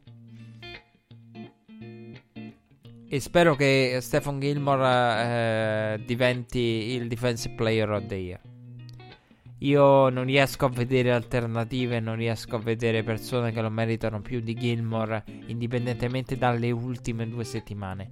Perché sono d'accordo con la, la, scuola di pensiero di Chris Sims e sono contento che qualcuno la pensi come me perché eh, in molti, secondo me, ecco, non... Mo- hai, hai, sono in partenza. Ehm, c'è molto, diciamo. Una tendenza, un istinto, un amore per tutto quello che è il mondo della pass rush. Come si pensa a questi premi. Quindi, cioè, nel senso, secondo me la mente di alcune persone parte con l'idea del uh, nel momento in cui è, non ho un pass rusher o. Uh, qualcuno che tira giù i quarterback ehm, al primo errore, no? Stephen Gilmore. Eh, mentre col pass rusher, ah, ma la partita a secco, eh, sono gli altri, l'hanno raddoppiato. Eh. Perché è anche la natura quella della posizione, cioè nel senso se uno, io l'ho detto sempre, eh, Aaron Donald, cioè nel senso la Aaron Donald che fine ha fatto, che fine ha fatto, eh, come è stata la stagione di Aaron Donald. Cioè, ci sono delle immagini e dei video dei coach di Aaron Donald triplicato. Quindi lì non è il problema Aaron Donald, eh, non lo era ne week fa lui, è il fatto del dove sono gli altri dei Rams, cioè nel senso quando ti, ti mettono in tripla marcatura, cioè in tripla in triplo blocco con due più diciamo eh, due proprio dedicati a te e il terzo pronto a ruotare diciamo dal tuo lato per aiutare in caso sono 2-3 persone con attenzione su di te fissa beh perdonatemi ma lì è qualcuno che si deve elevare è qualcuno che deve andare ad approfittare di tutto questo e vincere il proprio uno contro uno. Quindi però ecco contro ehm, giocatori che non fanno parte del mondo della pass rush c'è una certa, diciamo, avversione nel vederle defensive player. Questo è una cosa che ho percepito fin da inizio anno, fin da quando è partita no, la candidatura di Gilmore. Però sono contento che qualcuno la pensi come me. E, ehm, e, credo che gli unici siamo io e Chris Sims, perché veramente gli unici a pensare così che il lavoro di Stephen Gilmore è un lavoro, è stato un lavoro durante la, larghi tratti della stagione eh, straordinario e un lavoro che non è facile da compiere per natura. Cioè, banalizzando il concetto, qui Stephen Gilmore si fa, diciamo, cucinare come un cotechino, visto che è a tema con la giornata di oggi è il finale di anno. Però, se oggi fa la figura del cotechino, eh, uno pensa sì, ma è una volta su contro i migliori ricevitori. Cioè, è quello il discorso. Cioè, il compito che ha Stephen Gilmore è, è, è tosto. Cioè, un compito che a me viene in mente, no? Jalen Ramsey, lo shutdown corner. Julio Jones, le sue battaglie, la sua battaglia ai tempi eh, tra Rams e, Falcons la vinse contro Jalen Ramsey. E uno disse però positivo Jalen Ramsey nel limitarlo in alcune situazioni. Cioè, il discorso è anche questo. Il gioco è molto sbilanciato verso i ricevitori. Quindi, quando guardi una partita del genere, dici: Sì, Stephen Gilmore cucinato come il cotechino. E fa la figura del cotechino. Però, sì, ma una volta su in un ruolo quello del cornerback, in una difesa come quella dei Patriots, con cornerback aggressivi, difesa uomo, licenza di andare ad aggredire la palla, che veramente basta che sbagli uno snap per partita per essere esposti. Quindi è anche no, la, il, il, il ratio, la percentuale di successo del lavoro che fa Stephen Gilmore. Quante volte il lavoro che fa Stephen Gilmore riesce? Cioè, quante volte eh, riesce così? Perché nella maggior parte de- de- dei casi, e mi è, venuto, mi è venuto l'esempio proprio di Jalen Ramsey, uno si accontenta di un cornerback che limita l'altro. Quindi qui si tratta veramente, secondo me, di, di una partita e una serie di circostanze in cui ehm, Gilmore non fa bella figura, però stiamo parlando di un lavoro, quello di Stephen Gilmore, che ha una percentuale di successo, di rischio altissima e, e fatto in maniera egregia e io credo meriti il Defensive Player of the Year senza nulla togliere agli altri. Credo che sia il giocatore, diciamo, che che lo, meriti, che lo merita di più. E, ehm, dicevo, eh, i Dolphins in modo metodico, non si è trattato di un errore che, che nell'ultimo drive dici, sai, Patriots avanti, un errore, una blown coverage, qualcosa, una palla, un lancio diciamo quasi intercettato sporcato, no, un tip qualcosa di, di fortunoso o un errore del singolo. No, no, si è trattato di un drive metodico con gestione del cronometro, della distanza, con grande chiamata poi eh, nel finale, nel, nella giocata del touchdown, lanciato da Fitzpatrick. Un'ottima esecuzione da parte di Fitzpatrick che, che non ha avuto paura della pressione, è rimasto lì fino all'ultimo in piedi ad affrontare, a sfidare diciamo qualunque tipo di blitz dei Patriots. E in una squadra, eh, i Dolphins, in cui il leading rusher è Fitzpatrick. Una squadra che durante tutto l'arco della stagione non ha avuto praticamente running game. Qui ha fatto un drive metodico. Per quanto riguarda i Patriots, io credo che le responsabilità vadano divise. E Tom Brady ha delle responsabilità perché un pick six insolito per lui. Veramente ha guardato da una parte. Ehm, prevedibile la sequenza di, Brady. Ehm, però io vedo qui incredibilmente, credo la prima volta da quando c'è Red Flag che io vedo una gestione di scu- Bill Belichick potenzialmente sul banco degli imputati per le, situa- le decisioni situazionali. È assurdo, però io vedo molto di Bill. Vedo molto di Bill. Il finale del primo tempo, con England che non chiama timeout, lascia proseguire il cronometro. Poca fiducia nel proprio attacco. E poi il finale con New England che non chiama timeout e una New England che decide di, di chiudere la lei con la difesa. Sul uh, finale del primo tempo c'è più da, diciamo, da, da imputare a Bill Belichick rispetto alla seconda parte, al, al, secondo tempo, perché la seconda parte di capi di imputazione di Bill Belichick, ovvero il finale, è un discorso diverso. Cioè, ehm, quando si parla di finale, se una squadra arriva a ridosso della goal line e l'altra ha la possibilità di chiamare timeout, chiudere la partita, ehm, cioè di, di mm, bloccare il cronometro, eh, oppure far chiudere la partita lì, cioè o la va o la spacca, qui finisce la partita, cioè noi con l'attacco in campo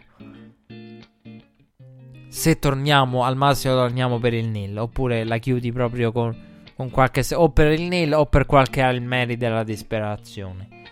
E, e invece mm, quindi quando succede una situazione del genere ehm, la, la, la, la, scuola diciamo insegna di lasciar continuare, soprattutto se il tuo avversario ha bisogno di 6 punti. Come nel caso dei Dolphins, perché il discorso era che i Patriots erano sopra di 4, quindi ai Dolphins non sarebbe bastato un field goal.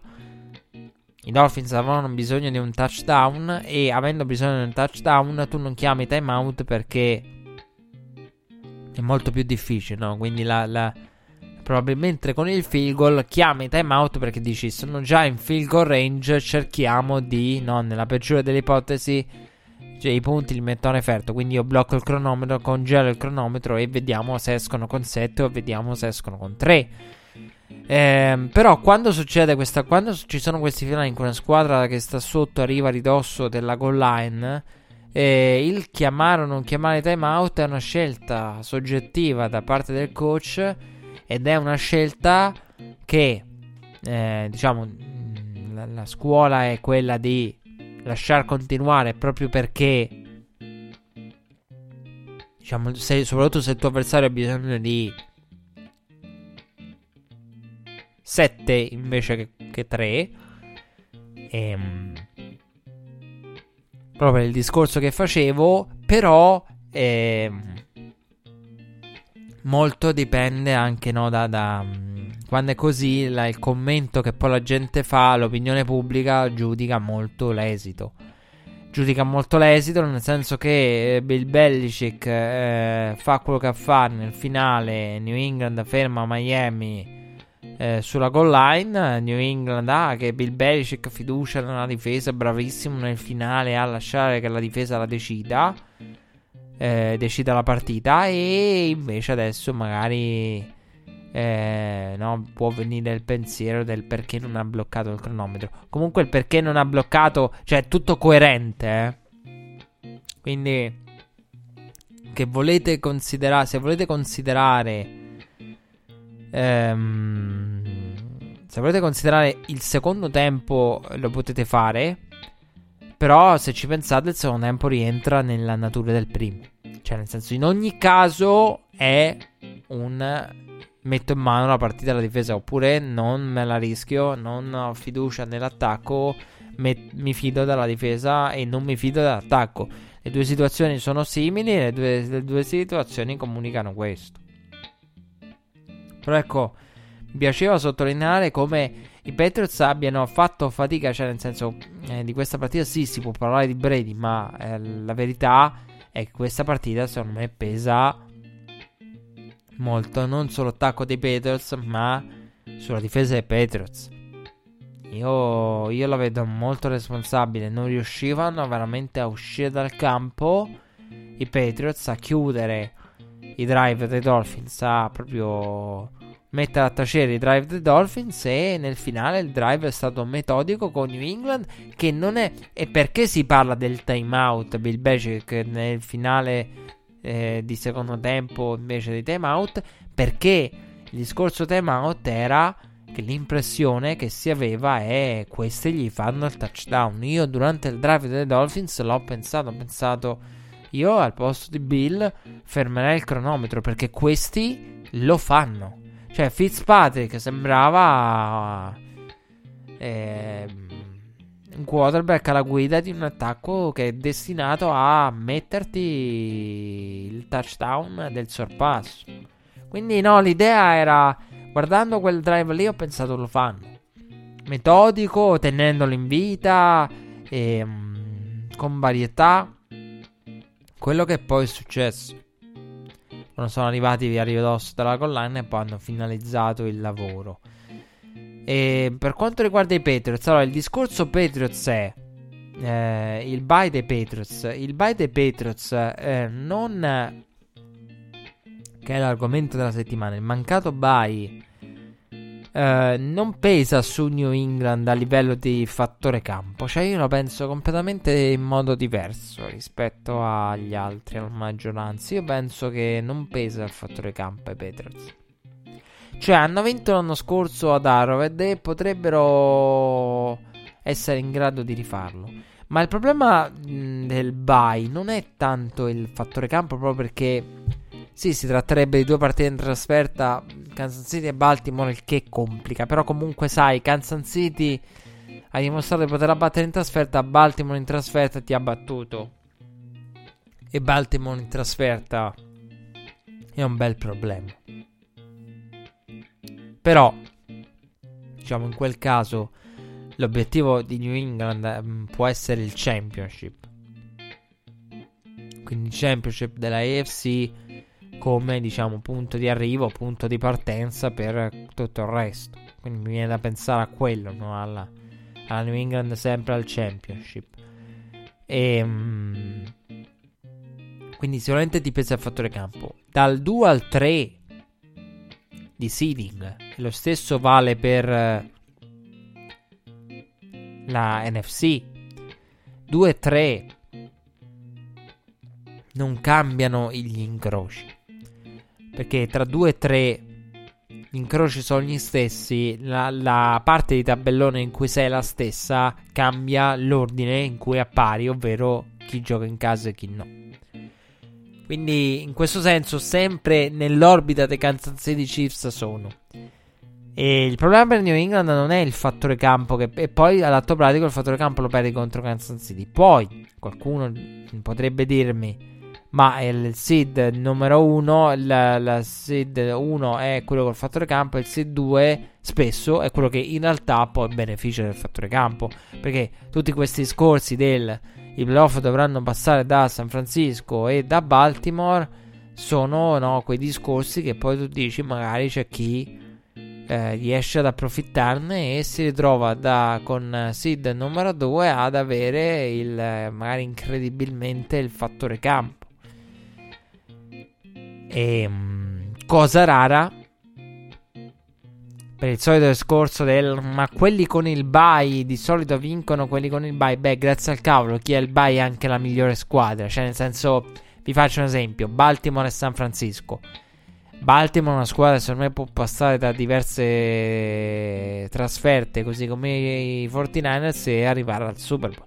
Se una di queste due dovesse vincere, non è certo il bye che la porta a vincere, ma è, l'avere il record migliore delle altre. Quindi anche il discorso chi ha il buy è il record migliore. Cioè, io lo facevo l'anno scorso questa cosa e ci ridevamo sopra.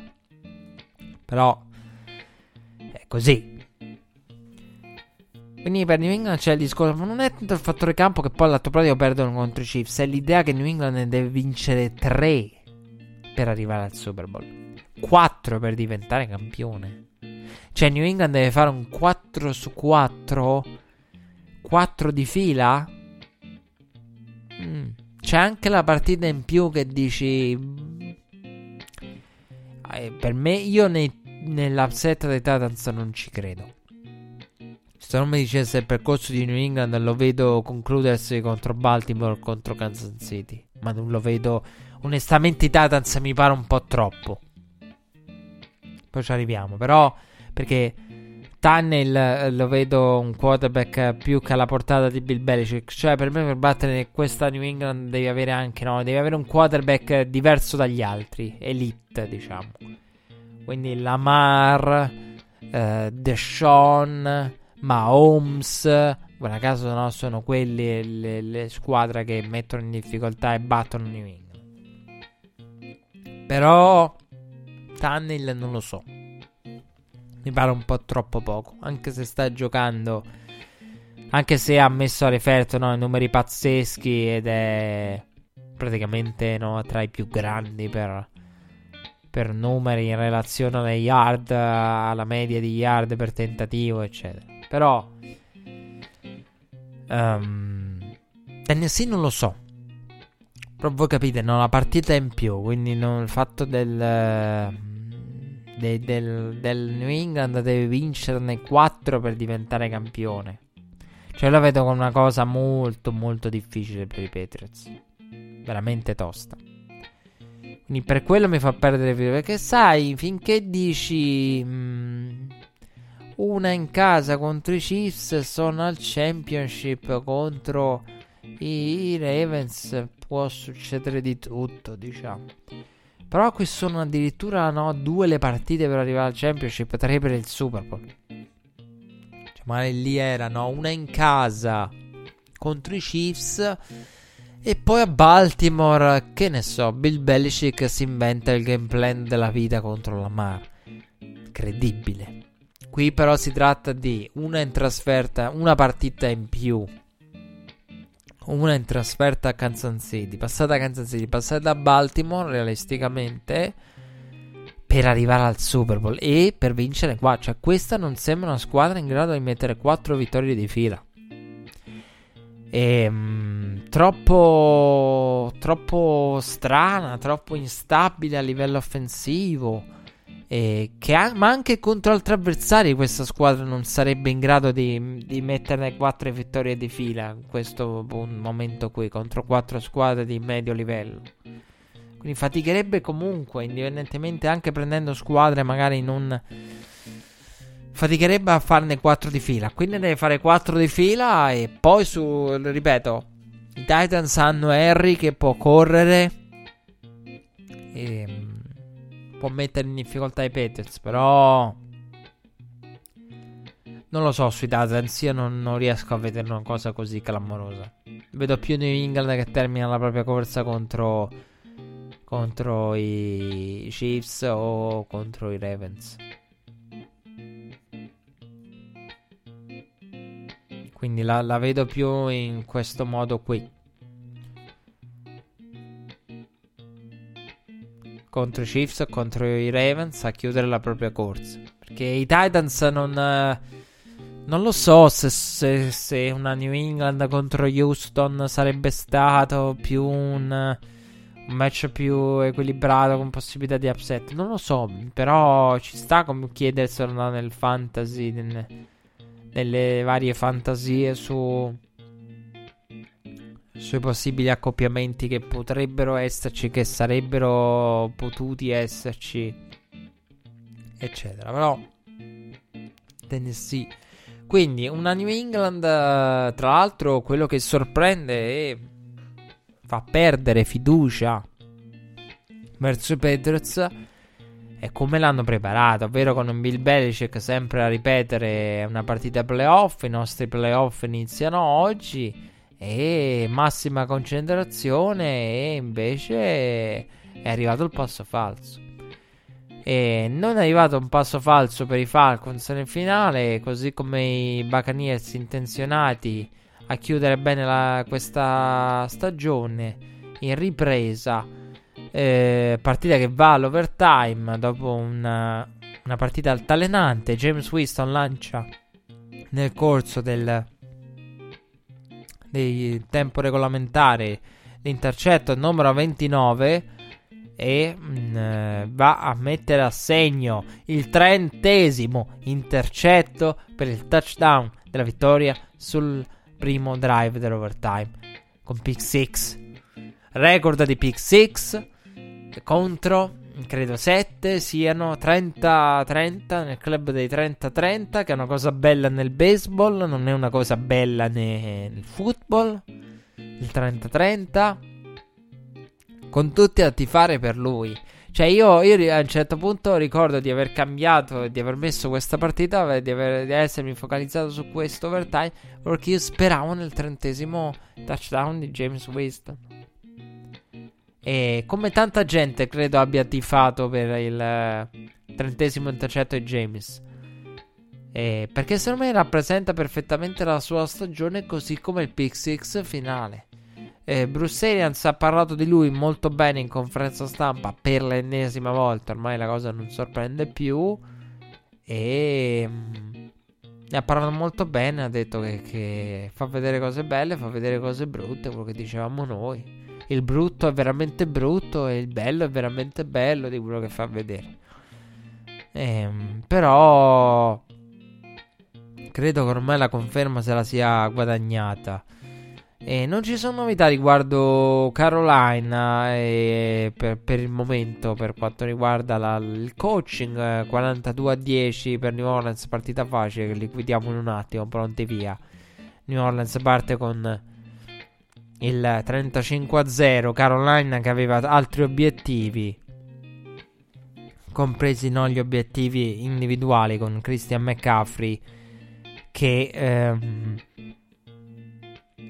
era l'obiettivo portare McCaffrey alla quadrupla cifra. Ehm, un McCaffrey che con le sue statistiche individuali nel game plan dei, dei Panthers, quindi proprio de- detto alla vigilia dallo stesso Tepper, ci interessa la stessa ownership, oltre che il coaching staff aveva no, rimarcato l'idea del cureremo le statistiche di McCaffrey eh, una squadra che anche in questa partita, come nell'ultima, mi ha dato l'idea di, di, di aver mollato Will Greer partente su richiesta dell'ownership. Poi a un certo punto sbatte anche la mano, si fa male. Entra eh, Kyle Allen. Poi abbiamo rivisto Will Greer. E quindi ecco una, una, finale per Carolina con la squadra che ha mollato, con la squadra che ha cercato di preservarsi, di, di prepararsi alla nuova avventura. Purtroppo non è quelle di quelle situazioni in cui no, la sincerità di Tepper tireremo in barca e si è visto proprio.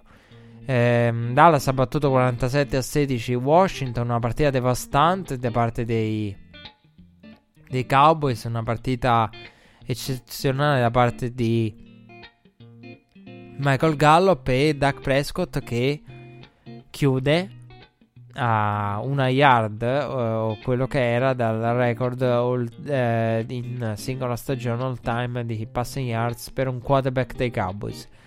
E la cosa più assurda è che Jerry Jones no, ci rimane male per Duck che non ha superato il record. Allora, il discorso del record di Duck io l'ho trovato ridicolo perché è, vera- è veramente una cosa ridicola.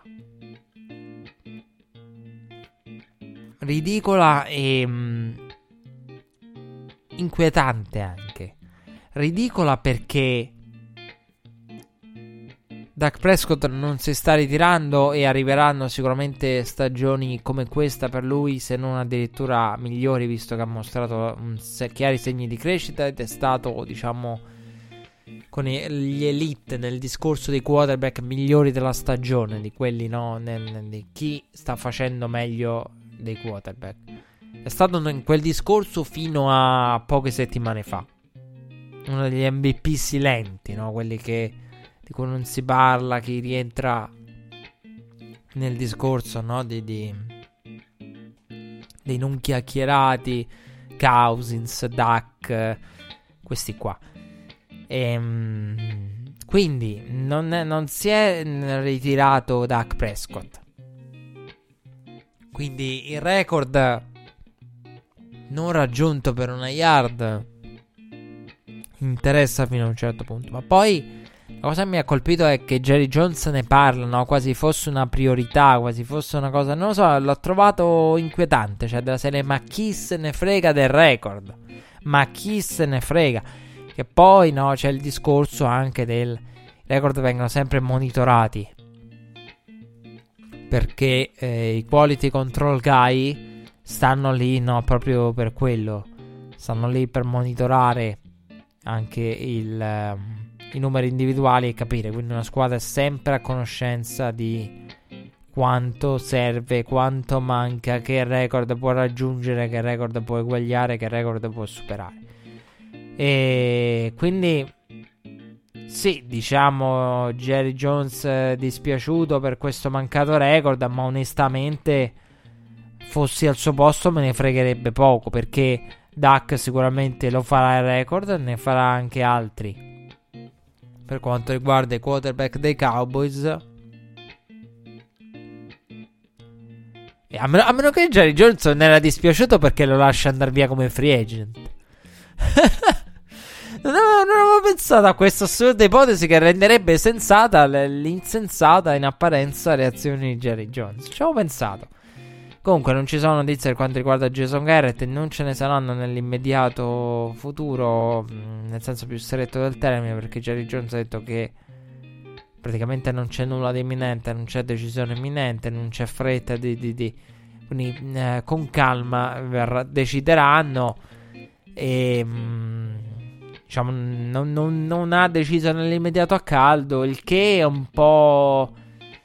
Eh, per i tifosi dei Cowboys può essere un segnale di eh, preoccupazione se volete un cambio di allenatore, perché il fatto che passi del tempo e che l'esono non sia arrivato proprio la domenica a caldo, complice, come detto, una partita in cui i Cowboys hanno dominato, Gallup ha fatto delle cose straordinarie, sembrava veramente on fire Gallup.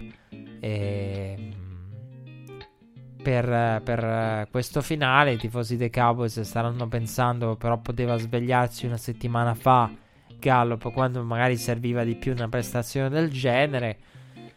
E una vittoria netta partita che è rimasta equilibrata. Washington è stata sotto i due possessi di un possesso anche a un certo punto con Case Keenum. Poi i Cowboys hanno dilagato. E nel frattempo, però, Philadelphia ha chiuso la sua di partita. E, ehm, per quanto riguarda Dallas, eh, di Jason Garrett ho parlato abbastanza. Jason Garrett, io credo che debba, debba andare via perché il percorso non è tanto quello che ha fatto Jason Garrett, ma è in senso assoluto, ma in senso relativo agli altri.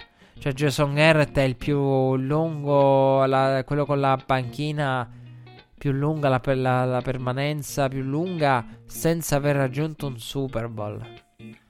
Cioè, se guardiamo quelli che sono stati per anni e anni, lui, Ron Rivera, Sean Payton, Bill Belichick, Mike McCarthy. McCarthy, di tutto gli si può dire, però il Super Bowl ha vinto. Rivera ci arriva, cioè a un certo punto devi anche giustificare la durata dell'avventura Jason Garrett e la mancanza di, di risultati dell'avventura Jason Garrett. Comunque, sicuramente arriveranno notizie, per il momento non ce ne sono.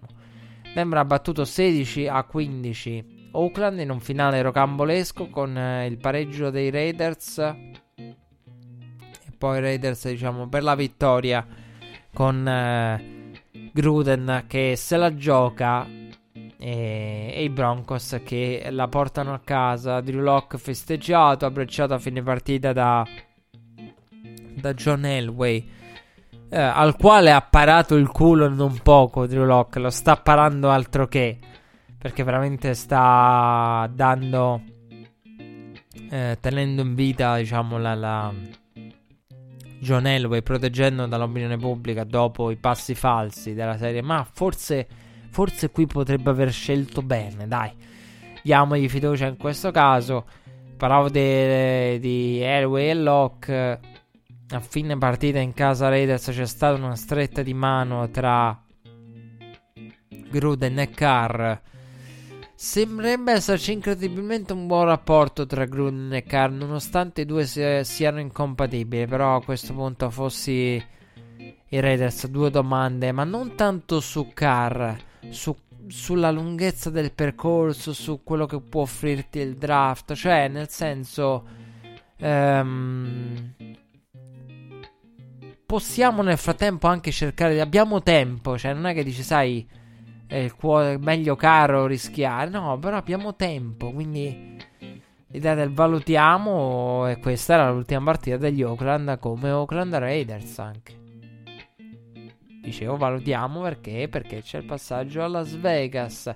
Eh, I Rams con il touchdown nel finale hanno battuto 31 a 24 Arizona. Una buona partita da parte di Arizona. C'era Kyler Murray rientrato, era in dubbio la sua presenza. Bene, i Rams, Higby protagonista e una partita dimenticata da Redzon fino al touchdown eh, che poi l'ha, l'ha, l'ha decisa consegnandola ai Rams. È una bella partita, eh, però diciamo eclissata dalla sfida interna alla NFC East. Poi eh, Jacksonville ha battuto 38 a 20 Indianapolis, una vittoria netta da parte di Jacksonville, un reset eh, che ha lasciato a desiderare, ma quello che mi è piaciuto di più di questa partita è l'approccio di Jacksonville, è sicuramente una prestazione ottima per Garner Minshew. Garner Minshew mi è piaciuto molto in questa partita un Minshew che si diceva non è che con le ultime settimane si sta danneggiando e che sta danneggiando le, le proprie quotazioni, questa partita lo, lo tiene in vita e lo tiene tra le opzioni. Ehm, sì, assurdo, ma vero, ero d'accordo con questa corrente di pensiero del Minshu, cioè zitto zitto, con una prestazione qua, prestazione di là, una squadra allo sbaraglio, rischia di danneggiarsi quella che può essere definita una stagione da rookie più che positiva, o comunque positiva senza ombra di dubbio. Magari perché con le ultime prestazioni, no, l'ultima, l'ultima impressione è quella che fa la differenza nel football, anche quello che lasci come ricordo e beh, se Jason Garrett si salvasse, salvasse la, la, la, la chiappa sulla panchina, beh, molto me- merito andrebbe alla. all'ultima. l'ultima impressione. Tanto del merito andrebbe all'ultima impressione. E quindi un Minshew che in questo senso recupera, recupera punti e recupera considerazione. E, um, ci siamo persi la vittoria dei Ravens per 28 a 10 su Pittsburgh, partita eh, in cui si è visto il divario, la superiorità di Baltimore, l'aggressività di Baltimore nell'andare al finto punt nel finale per poi praticamente metterla in cassaforte. RG Free. Eh, fatto vedere qualcosa di positivo anche, mm, devo dire. E non sono sorpreso, ve l'avevo detto, ma d'altronde non avevo molta fiducia in Pittsburgh con Hodges partente di questa gara. E mm, dall'altra parte Baltimore che aveva tante riserve, ma aveva l'obiettivo poi raggiunto di diventare la squadra con più yards corse in una singola stagione. Ovviamente le cambiano le proporzioni dei numeri visto che la stagione una volta non era di 16 partite però è un record che vale è un record che ti porta assieme a squadre di altre ere ai, ai Patriots eh, cioè ti portano nel, a tornare indietro di, di, di decenni parecchi decenni per andare a pescare un record che era school come anche il 30-30. E aggiungo ancora una cosa. James Winston, a proposito di 30-30, non è distante. Cioè, adesso ha... Mm, nelle, nelle, nella top 150, 100 qualcosa è James Winston per quanto riguarda gli intercetti. Si sta avvicinando al leader all time che è Brett Favre. A questo punto, credo che sia opportuno di fare per James che possa proseguire la sua avventura ai Buccaneers o da qualche altra parte proprio perché c'è una milestone proprio all time, cioè c'è un record che, che lo aspetta. È lì che, che, che, che lo attende. E quindi nessuna sorpresa. Poi diciamo Pittsburgh doveva sperare una sconfitta di Tennessee. Tennessee da subito ha imposto la propria legge sui, sui, sui, sui Texans. Quindi partita diciamo a un certo punto Pittsburgh conosceva anche il proprio destino. Si chiude una stagione difficile per Pittsburgh con tanti segnali positivi in difesa e poi per quanto riguarda l'attacco tanta difficoltà. Doveva esserci Ben Rafflisberger, la sua assenza si è fatta sentire tanto. Baltimore ha rifiatato e ha conquistato un'altra vittoria molto bene, finendo bene anche con RG Free. E, ehm, dicevamo di Pittsburgh, della partita collegata a quella di Pittsburgh, ovvero la, la sfida tra i Titans e i Texans.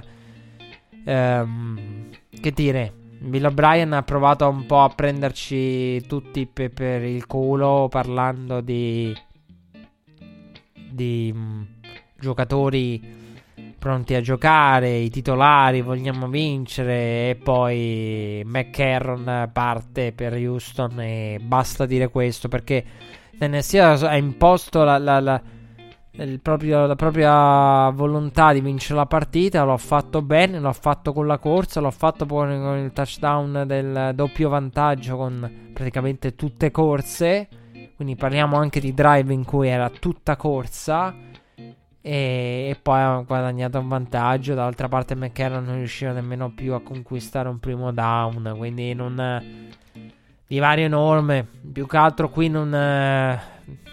Il fatto è che i playoff sono decisi sia dal record che hai, ma sia da che incontri. Qui Tennessee incontrano Houston in queste condizioni. Una Houston eh, che, che, non c'è cosa migliore che avere una squadra che è playoff ed è già certa co- del proprio seeding, così come i Vikings.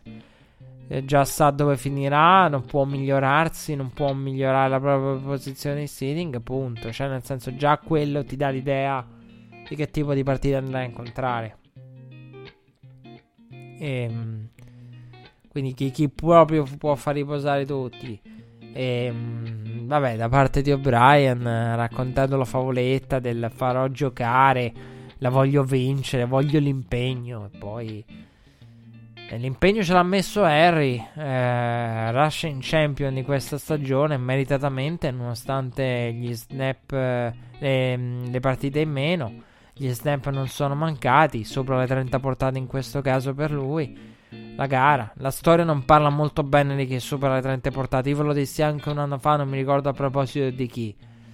Eh, non parla per niente bene. Quindi il fatto eh, arriverà molto, molto provato da questa partita nella prossima contro i Peters. Questo è da tenere presente perché veramente la storia non parla bene per chi supera le 30 portate. Ehm. Poi ha superato il record anche con, la, con il touchdown da 50 e più yard corse. E il record, il, um, il, titolo, ha conquistato il titolo meritatamente, è stato il miglior running back della stagione e le statistiche, meritava che le statistiche lo confermassero e lo premiassero ulteriormente. Mancano le due partite più importanti per certi versi, visto che una era quella di Tennessee e la vittoria di Philadelphia contro i Giants e la vittoria di San Francisco contro i Seahawks che vanno a delineare il quadro finale dei playoff e della NFC. Eh, Philadelphia è stata una partita molto sofferta all'inizio per i Cowboys e per i, mm, gli Eagles che davano speranze con i Cowboys. Io avevo detto la settimana scorsa a proposito di queste partite, avevo detto la settimana scorsa, eh, questa week, queste partite qua devono, devono finire così. Philadelphia deve battere New York e Dallas deve battere Washington, vi ho detto senza se e senza ma. Ho sentito tanto parlare in settimana no, del possibile upset, il possibile upset ai danni de- dei Giants, ai danni del, degli Eagles. Onestamente io l'ho trovato assurdo da pensare proprio perché ehm, è vero che i Giants sono in gran forma ma sarebbe un suicidio storico per gli Eagles. È stata una partita sofferta, è stata una partita in cui in diverse circostanze Gli Eagles sembravano aver messo no, la, la, la, la zampata finale. E tutte le volte New York ha risposto, compresa la corsa di Saquon Barkley. E quello è un momento in cui la partita poteva girare anche dall'altra parte. Il merito di Carson Wentz, secondo me, è questo. Questo ha tutto il merito di Carson Wentz in questa partita. Perché lui, dopo il touchdown di Saquon Barkley, era facile demoralizzarsi e dire: Oh, ma guarda te, se questa la finiamo per perdere. Oh, sembra.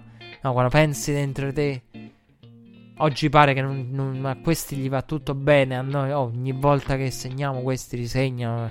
Succede di tutto in un modo o nell'altro.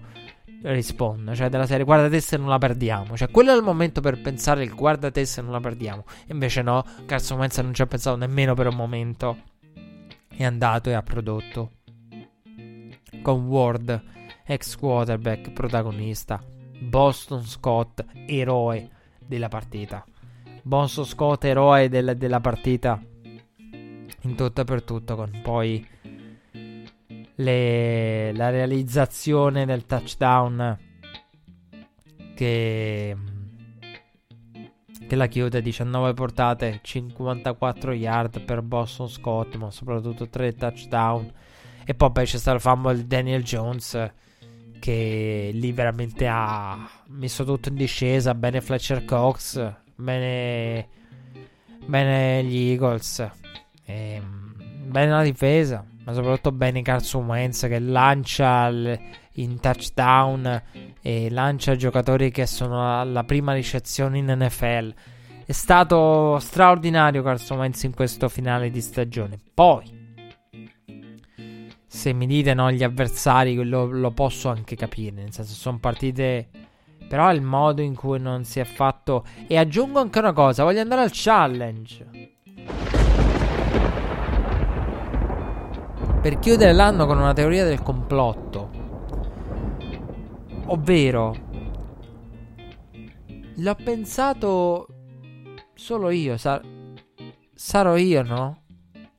A pensare questa cosa, la teoria, a portare avanti la teoria del complotto. Però, prendo a. Cazzo, ma io lo vedo anche meglio. Senza... E, e no, attenzione, non significa che... Cioè, alc- alcune presenze di veterani, secondo me, nel comparto ricevitori degli Eagles, alcune non aiutano Wentz. Cioè, a me io mi sono posto le domande. Magolor, Jeff, aiutano Wentz. Sono presenze positive per Carson Wentz. Io non lo so. Vi ricordate i report dei ricevitori? Un ricevitore ha detto che Carson Wentz è centrico, non un grande leader. Quindi personaggi che poi hanno beneficiato di Falls più di chiunque altro ai tempi. Quindi ma siamo sicuri che non, non è che io fossi Philadelphia pens- ci penserei a a un uh, drastico ricambio. Ora non ricordo le situazioni contrattuali. Ve ne parlai addirittura due anni fa delle situazioni contrattuali dei ricevitori degli Eagles. Due anni fa me lo ricordo. Però non le ricordo. E, um, andrebbero poi riviste. Però ecco, fossi Philadelphia comincerei a, a ricambiare un pochettino perché io non so se Agolor, Jeffrey, eh, sono presenze positive per Carson Wentz. Quindi io l'ho visto in generale meglio, molto meglio. Tra l'altro, primo ricevitore senza è primo quarterback senza un ricevitore da 500 yard. Il che è straordinario. Cioè, quando vedi i numeri di Carson Wentz e pensi mettere in ferto quei numeri senza, un ricevitore da 500 yard. Questa è la realtà degli Eagles di quest'anno. E, mm, bravi nel, nel, chiudere, nel portare a casa, nel fare il proprio lavoro e mm, nel vincere la, la, la division. E mm, un bel finale in crescita. Adesso li attende Seattle in casa. Sono in casa contro i Seahawks e possono impensierire Seattle, anche se Seattle magari partirà favorita. Ehm, quindi mm, non, non saprei, era, potrebbe essere una bella partita, quella partita lì. Seattle che nell'ultima partita della regular season, siamo arrivati all'ultima partita della regular season e dell'anno di analisi di red flag, ovvero la uh, vittoria dei 49ers per 26 a 21. E um, una delle partite più um, atipiche nella natura, perché l'inizio è stato clamoroso. L'inizio proprio di, di talmente clamoroso che le proporzioni erano di 1 a quant'era? 1 a 5, 1 a 6 di statistiche.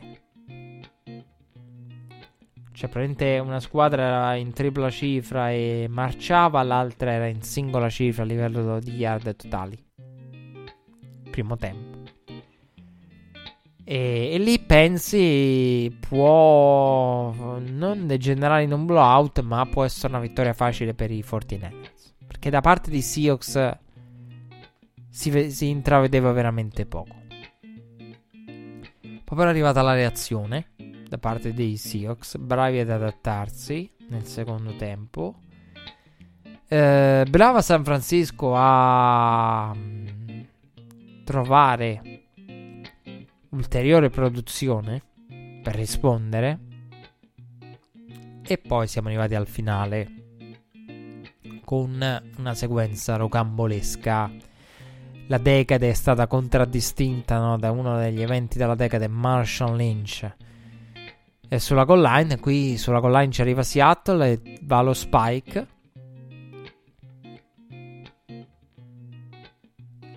Va lo spike e già invece di giocare una giocata è penalizzante. E poi c'è il delay of game clamoroso proprio mentre Seattle cercava di far entrare Marshall Lynch. Mi ha scioccato il, um, il delay of game perché um, All Michael ha definito l'errore più stupido e più grave che, che, una squadra abbia fatto in stagione. E sono d'accordo, anch'io ho pensato la stessa cosa. Ma quello che mi ha scioccato, cioè per farvi capire, il Deleo Game è arrivato perché loro hanno provato a cambiare pacchetto per adattarsi, no? per, per, rendere un pacchetto più pesante, mh, inserire in campo per Marshall Lynch, probabilmente per correre. Poi bello, le 5 yard di penalità hanno portata indietro Seattle. Poi c'è stata la, la, l'interferenza non vista e non rivista, soprattutto tramite review, della quale parlerò, parlerò tra poco. E, ehm, quindi mi ha sorpreso tutto questo. E, ehm, il delay game, ma quello che mi ha spiazzato del delay game non è tanto il delay game in sé, ma è il fatto che quando è stata gettata la flag e il cronometro è arrivato allo zero, Seattle era ancora nell'huddle, lontana dallo schierarsi dalla line scrimmage, cioè proprio ancora dove non è che di sai erano lì a sbrigarsi, no no, completamente come se non avessero proprio perso, no? Che un conto è dire perdo l'aereo con il gate e la scaletta dell'aereo che mi chiude davanti, un conto è quando ho l'aereo e devo partire, eh, all'orario in cui deve partire l'aereo, io sto ancora a letto a dormire. Praticamente si alza metaforicamente la seconda cosa, seconda situazione. Tant'è che era talmente surreale, ma dico, questi stanno qui fermi. Che io pensavo, ma il cronometro è sbagliato. Che ogni tanto vediamo la segnaletica del, del down e del cronometro delle varie emittenti, ogni tanto ehm, è sballato. Quindi ho pensato, vabbè, è il cronometro che è sballato. Ah no, l'arbitro getta la flag e delay ok, ma davvero? Cioè, io pensavo, cioè, pensate perché era, sarebbe, io pensavo, per, per, quanto poteva essere assurdo, io ho detto, vabbè, dai, il cronometro che è sbagliato. È il cronometro che ha torto, no Seattle. Invece no. Perché sarebbe stato talmente assurdo e così è stato. Per quanto riguarda la, la penalità, eh, io non so. Al River non ha detto che loro non hanno notato nulla che meritevole da essere rivisto. Io non, io, io continuo a... Io non ho più parole. Ehm, da inizio anno che io continuo a dirlo. Quante volte me l'avete sentito dire? L'ho detto a proposito del, de, de, delle interferenze, l'ho detto a proposito delle decisioni, l'ho detto a proposito di Harry River, a proposito della partita dei Patriots contro i Chiefs. Lo ripeto per l'ennesima volta a proposito di questa. Se tu togli il challenge, cioè io quello non riesco a capire. Se tu togli il challenge, i coach possono andare al challenge, ma non nei, nei due minuti perché c'è il buff. Ma se il buff non va alla review in quei cavoli di due minuti finali per interferenza, ma il coach non può fare niente, ma allora la regola che ci sta a fare. Cioè io trovo l'ennesima, l'ennesima manifestazione di una decisione non arbitrale politica al Riveron. Quando non va a review per fare il review d'arbitro, al Riveron va a review per fare politica. Questa è politica. Io non lo so. Veramente non so cosa aspettarmi ai playoff. Quella, il fatto è l'interferenza ci può stare per regolamento, assolutamente ci deve essere per regolamento, però per quello che hanno per gli overturn che abbiamo visto probabilmente non, non viene cambiata la decisione perché non cambiano manco se abbatti l'avversario, ma almeno valla a rivedere. Io quello che ho trovato assurdo, dico. Assurdo. Cioè che non venga rivisto è sinonimo proprio di malafede, di, di decisione politica. Come fai a non andare a rivedere una cosa del genere? Questo episodio è il motivo per cui, uno dei motivi e degli esempi per cui è dentro è stata in- introdotta quella regola, c'è quella regola lì. Boh, io non so più che pensare. Ehm, questo non voglio dire assolutamente che i 49ers abbiano vinto immediatamente, anzi i 49ers delle due squadre sono quelle che hanno fatto meglio, io ve l'ho sempre detto, delle, non c'è proprio paragone tra la stagione delle due. 49ers sono stati l'NFC, ci regala seed numero uno i Niners meritatamente, quindi non hanno rubato niente, eh. né gli è stata consegnata dagli arbitri questa seed, no. Però ho trovato assurdo che non fosse nemmeno rivisto quell'episodio lì. Boh.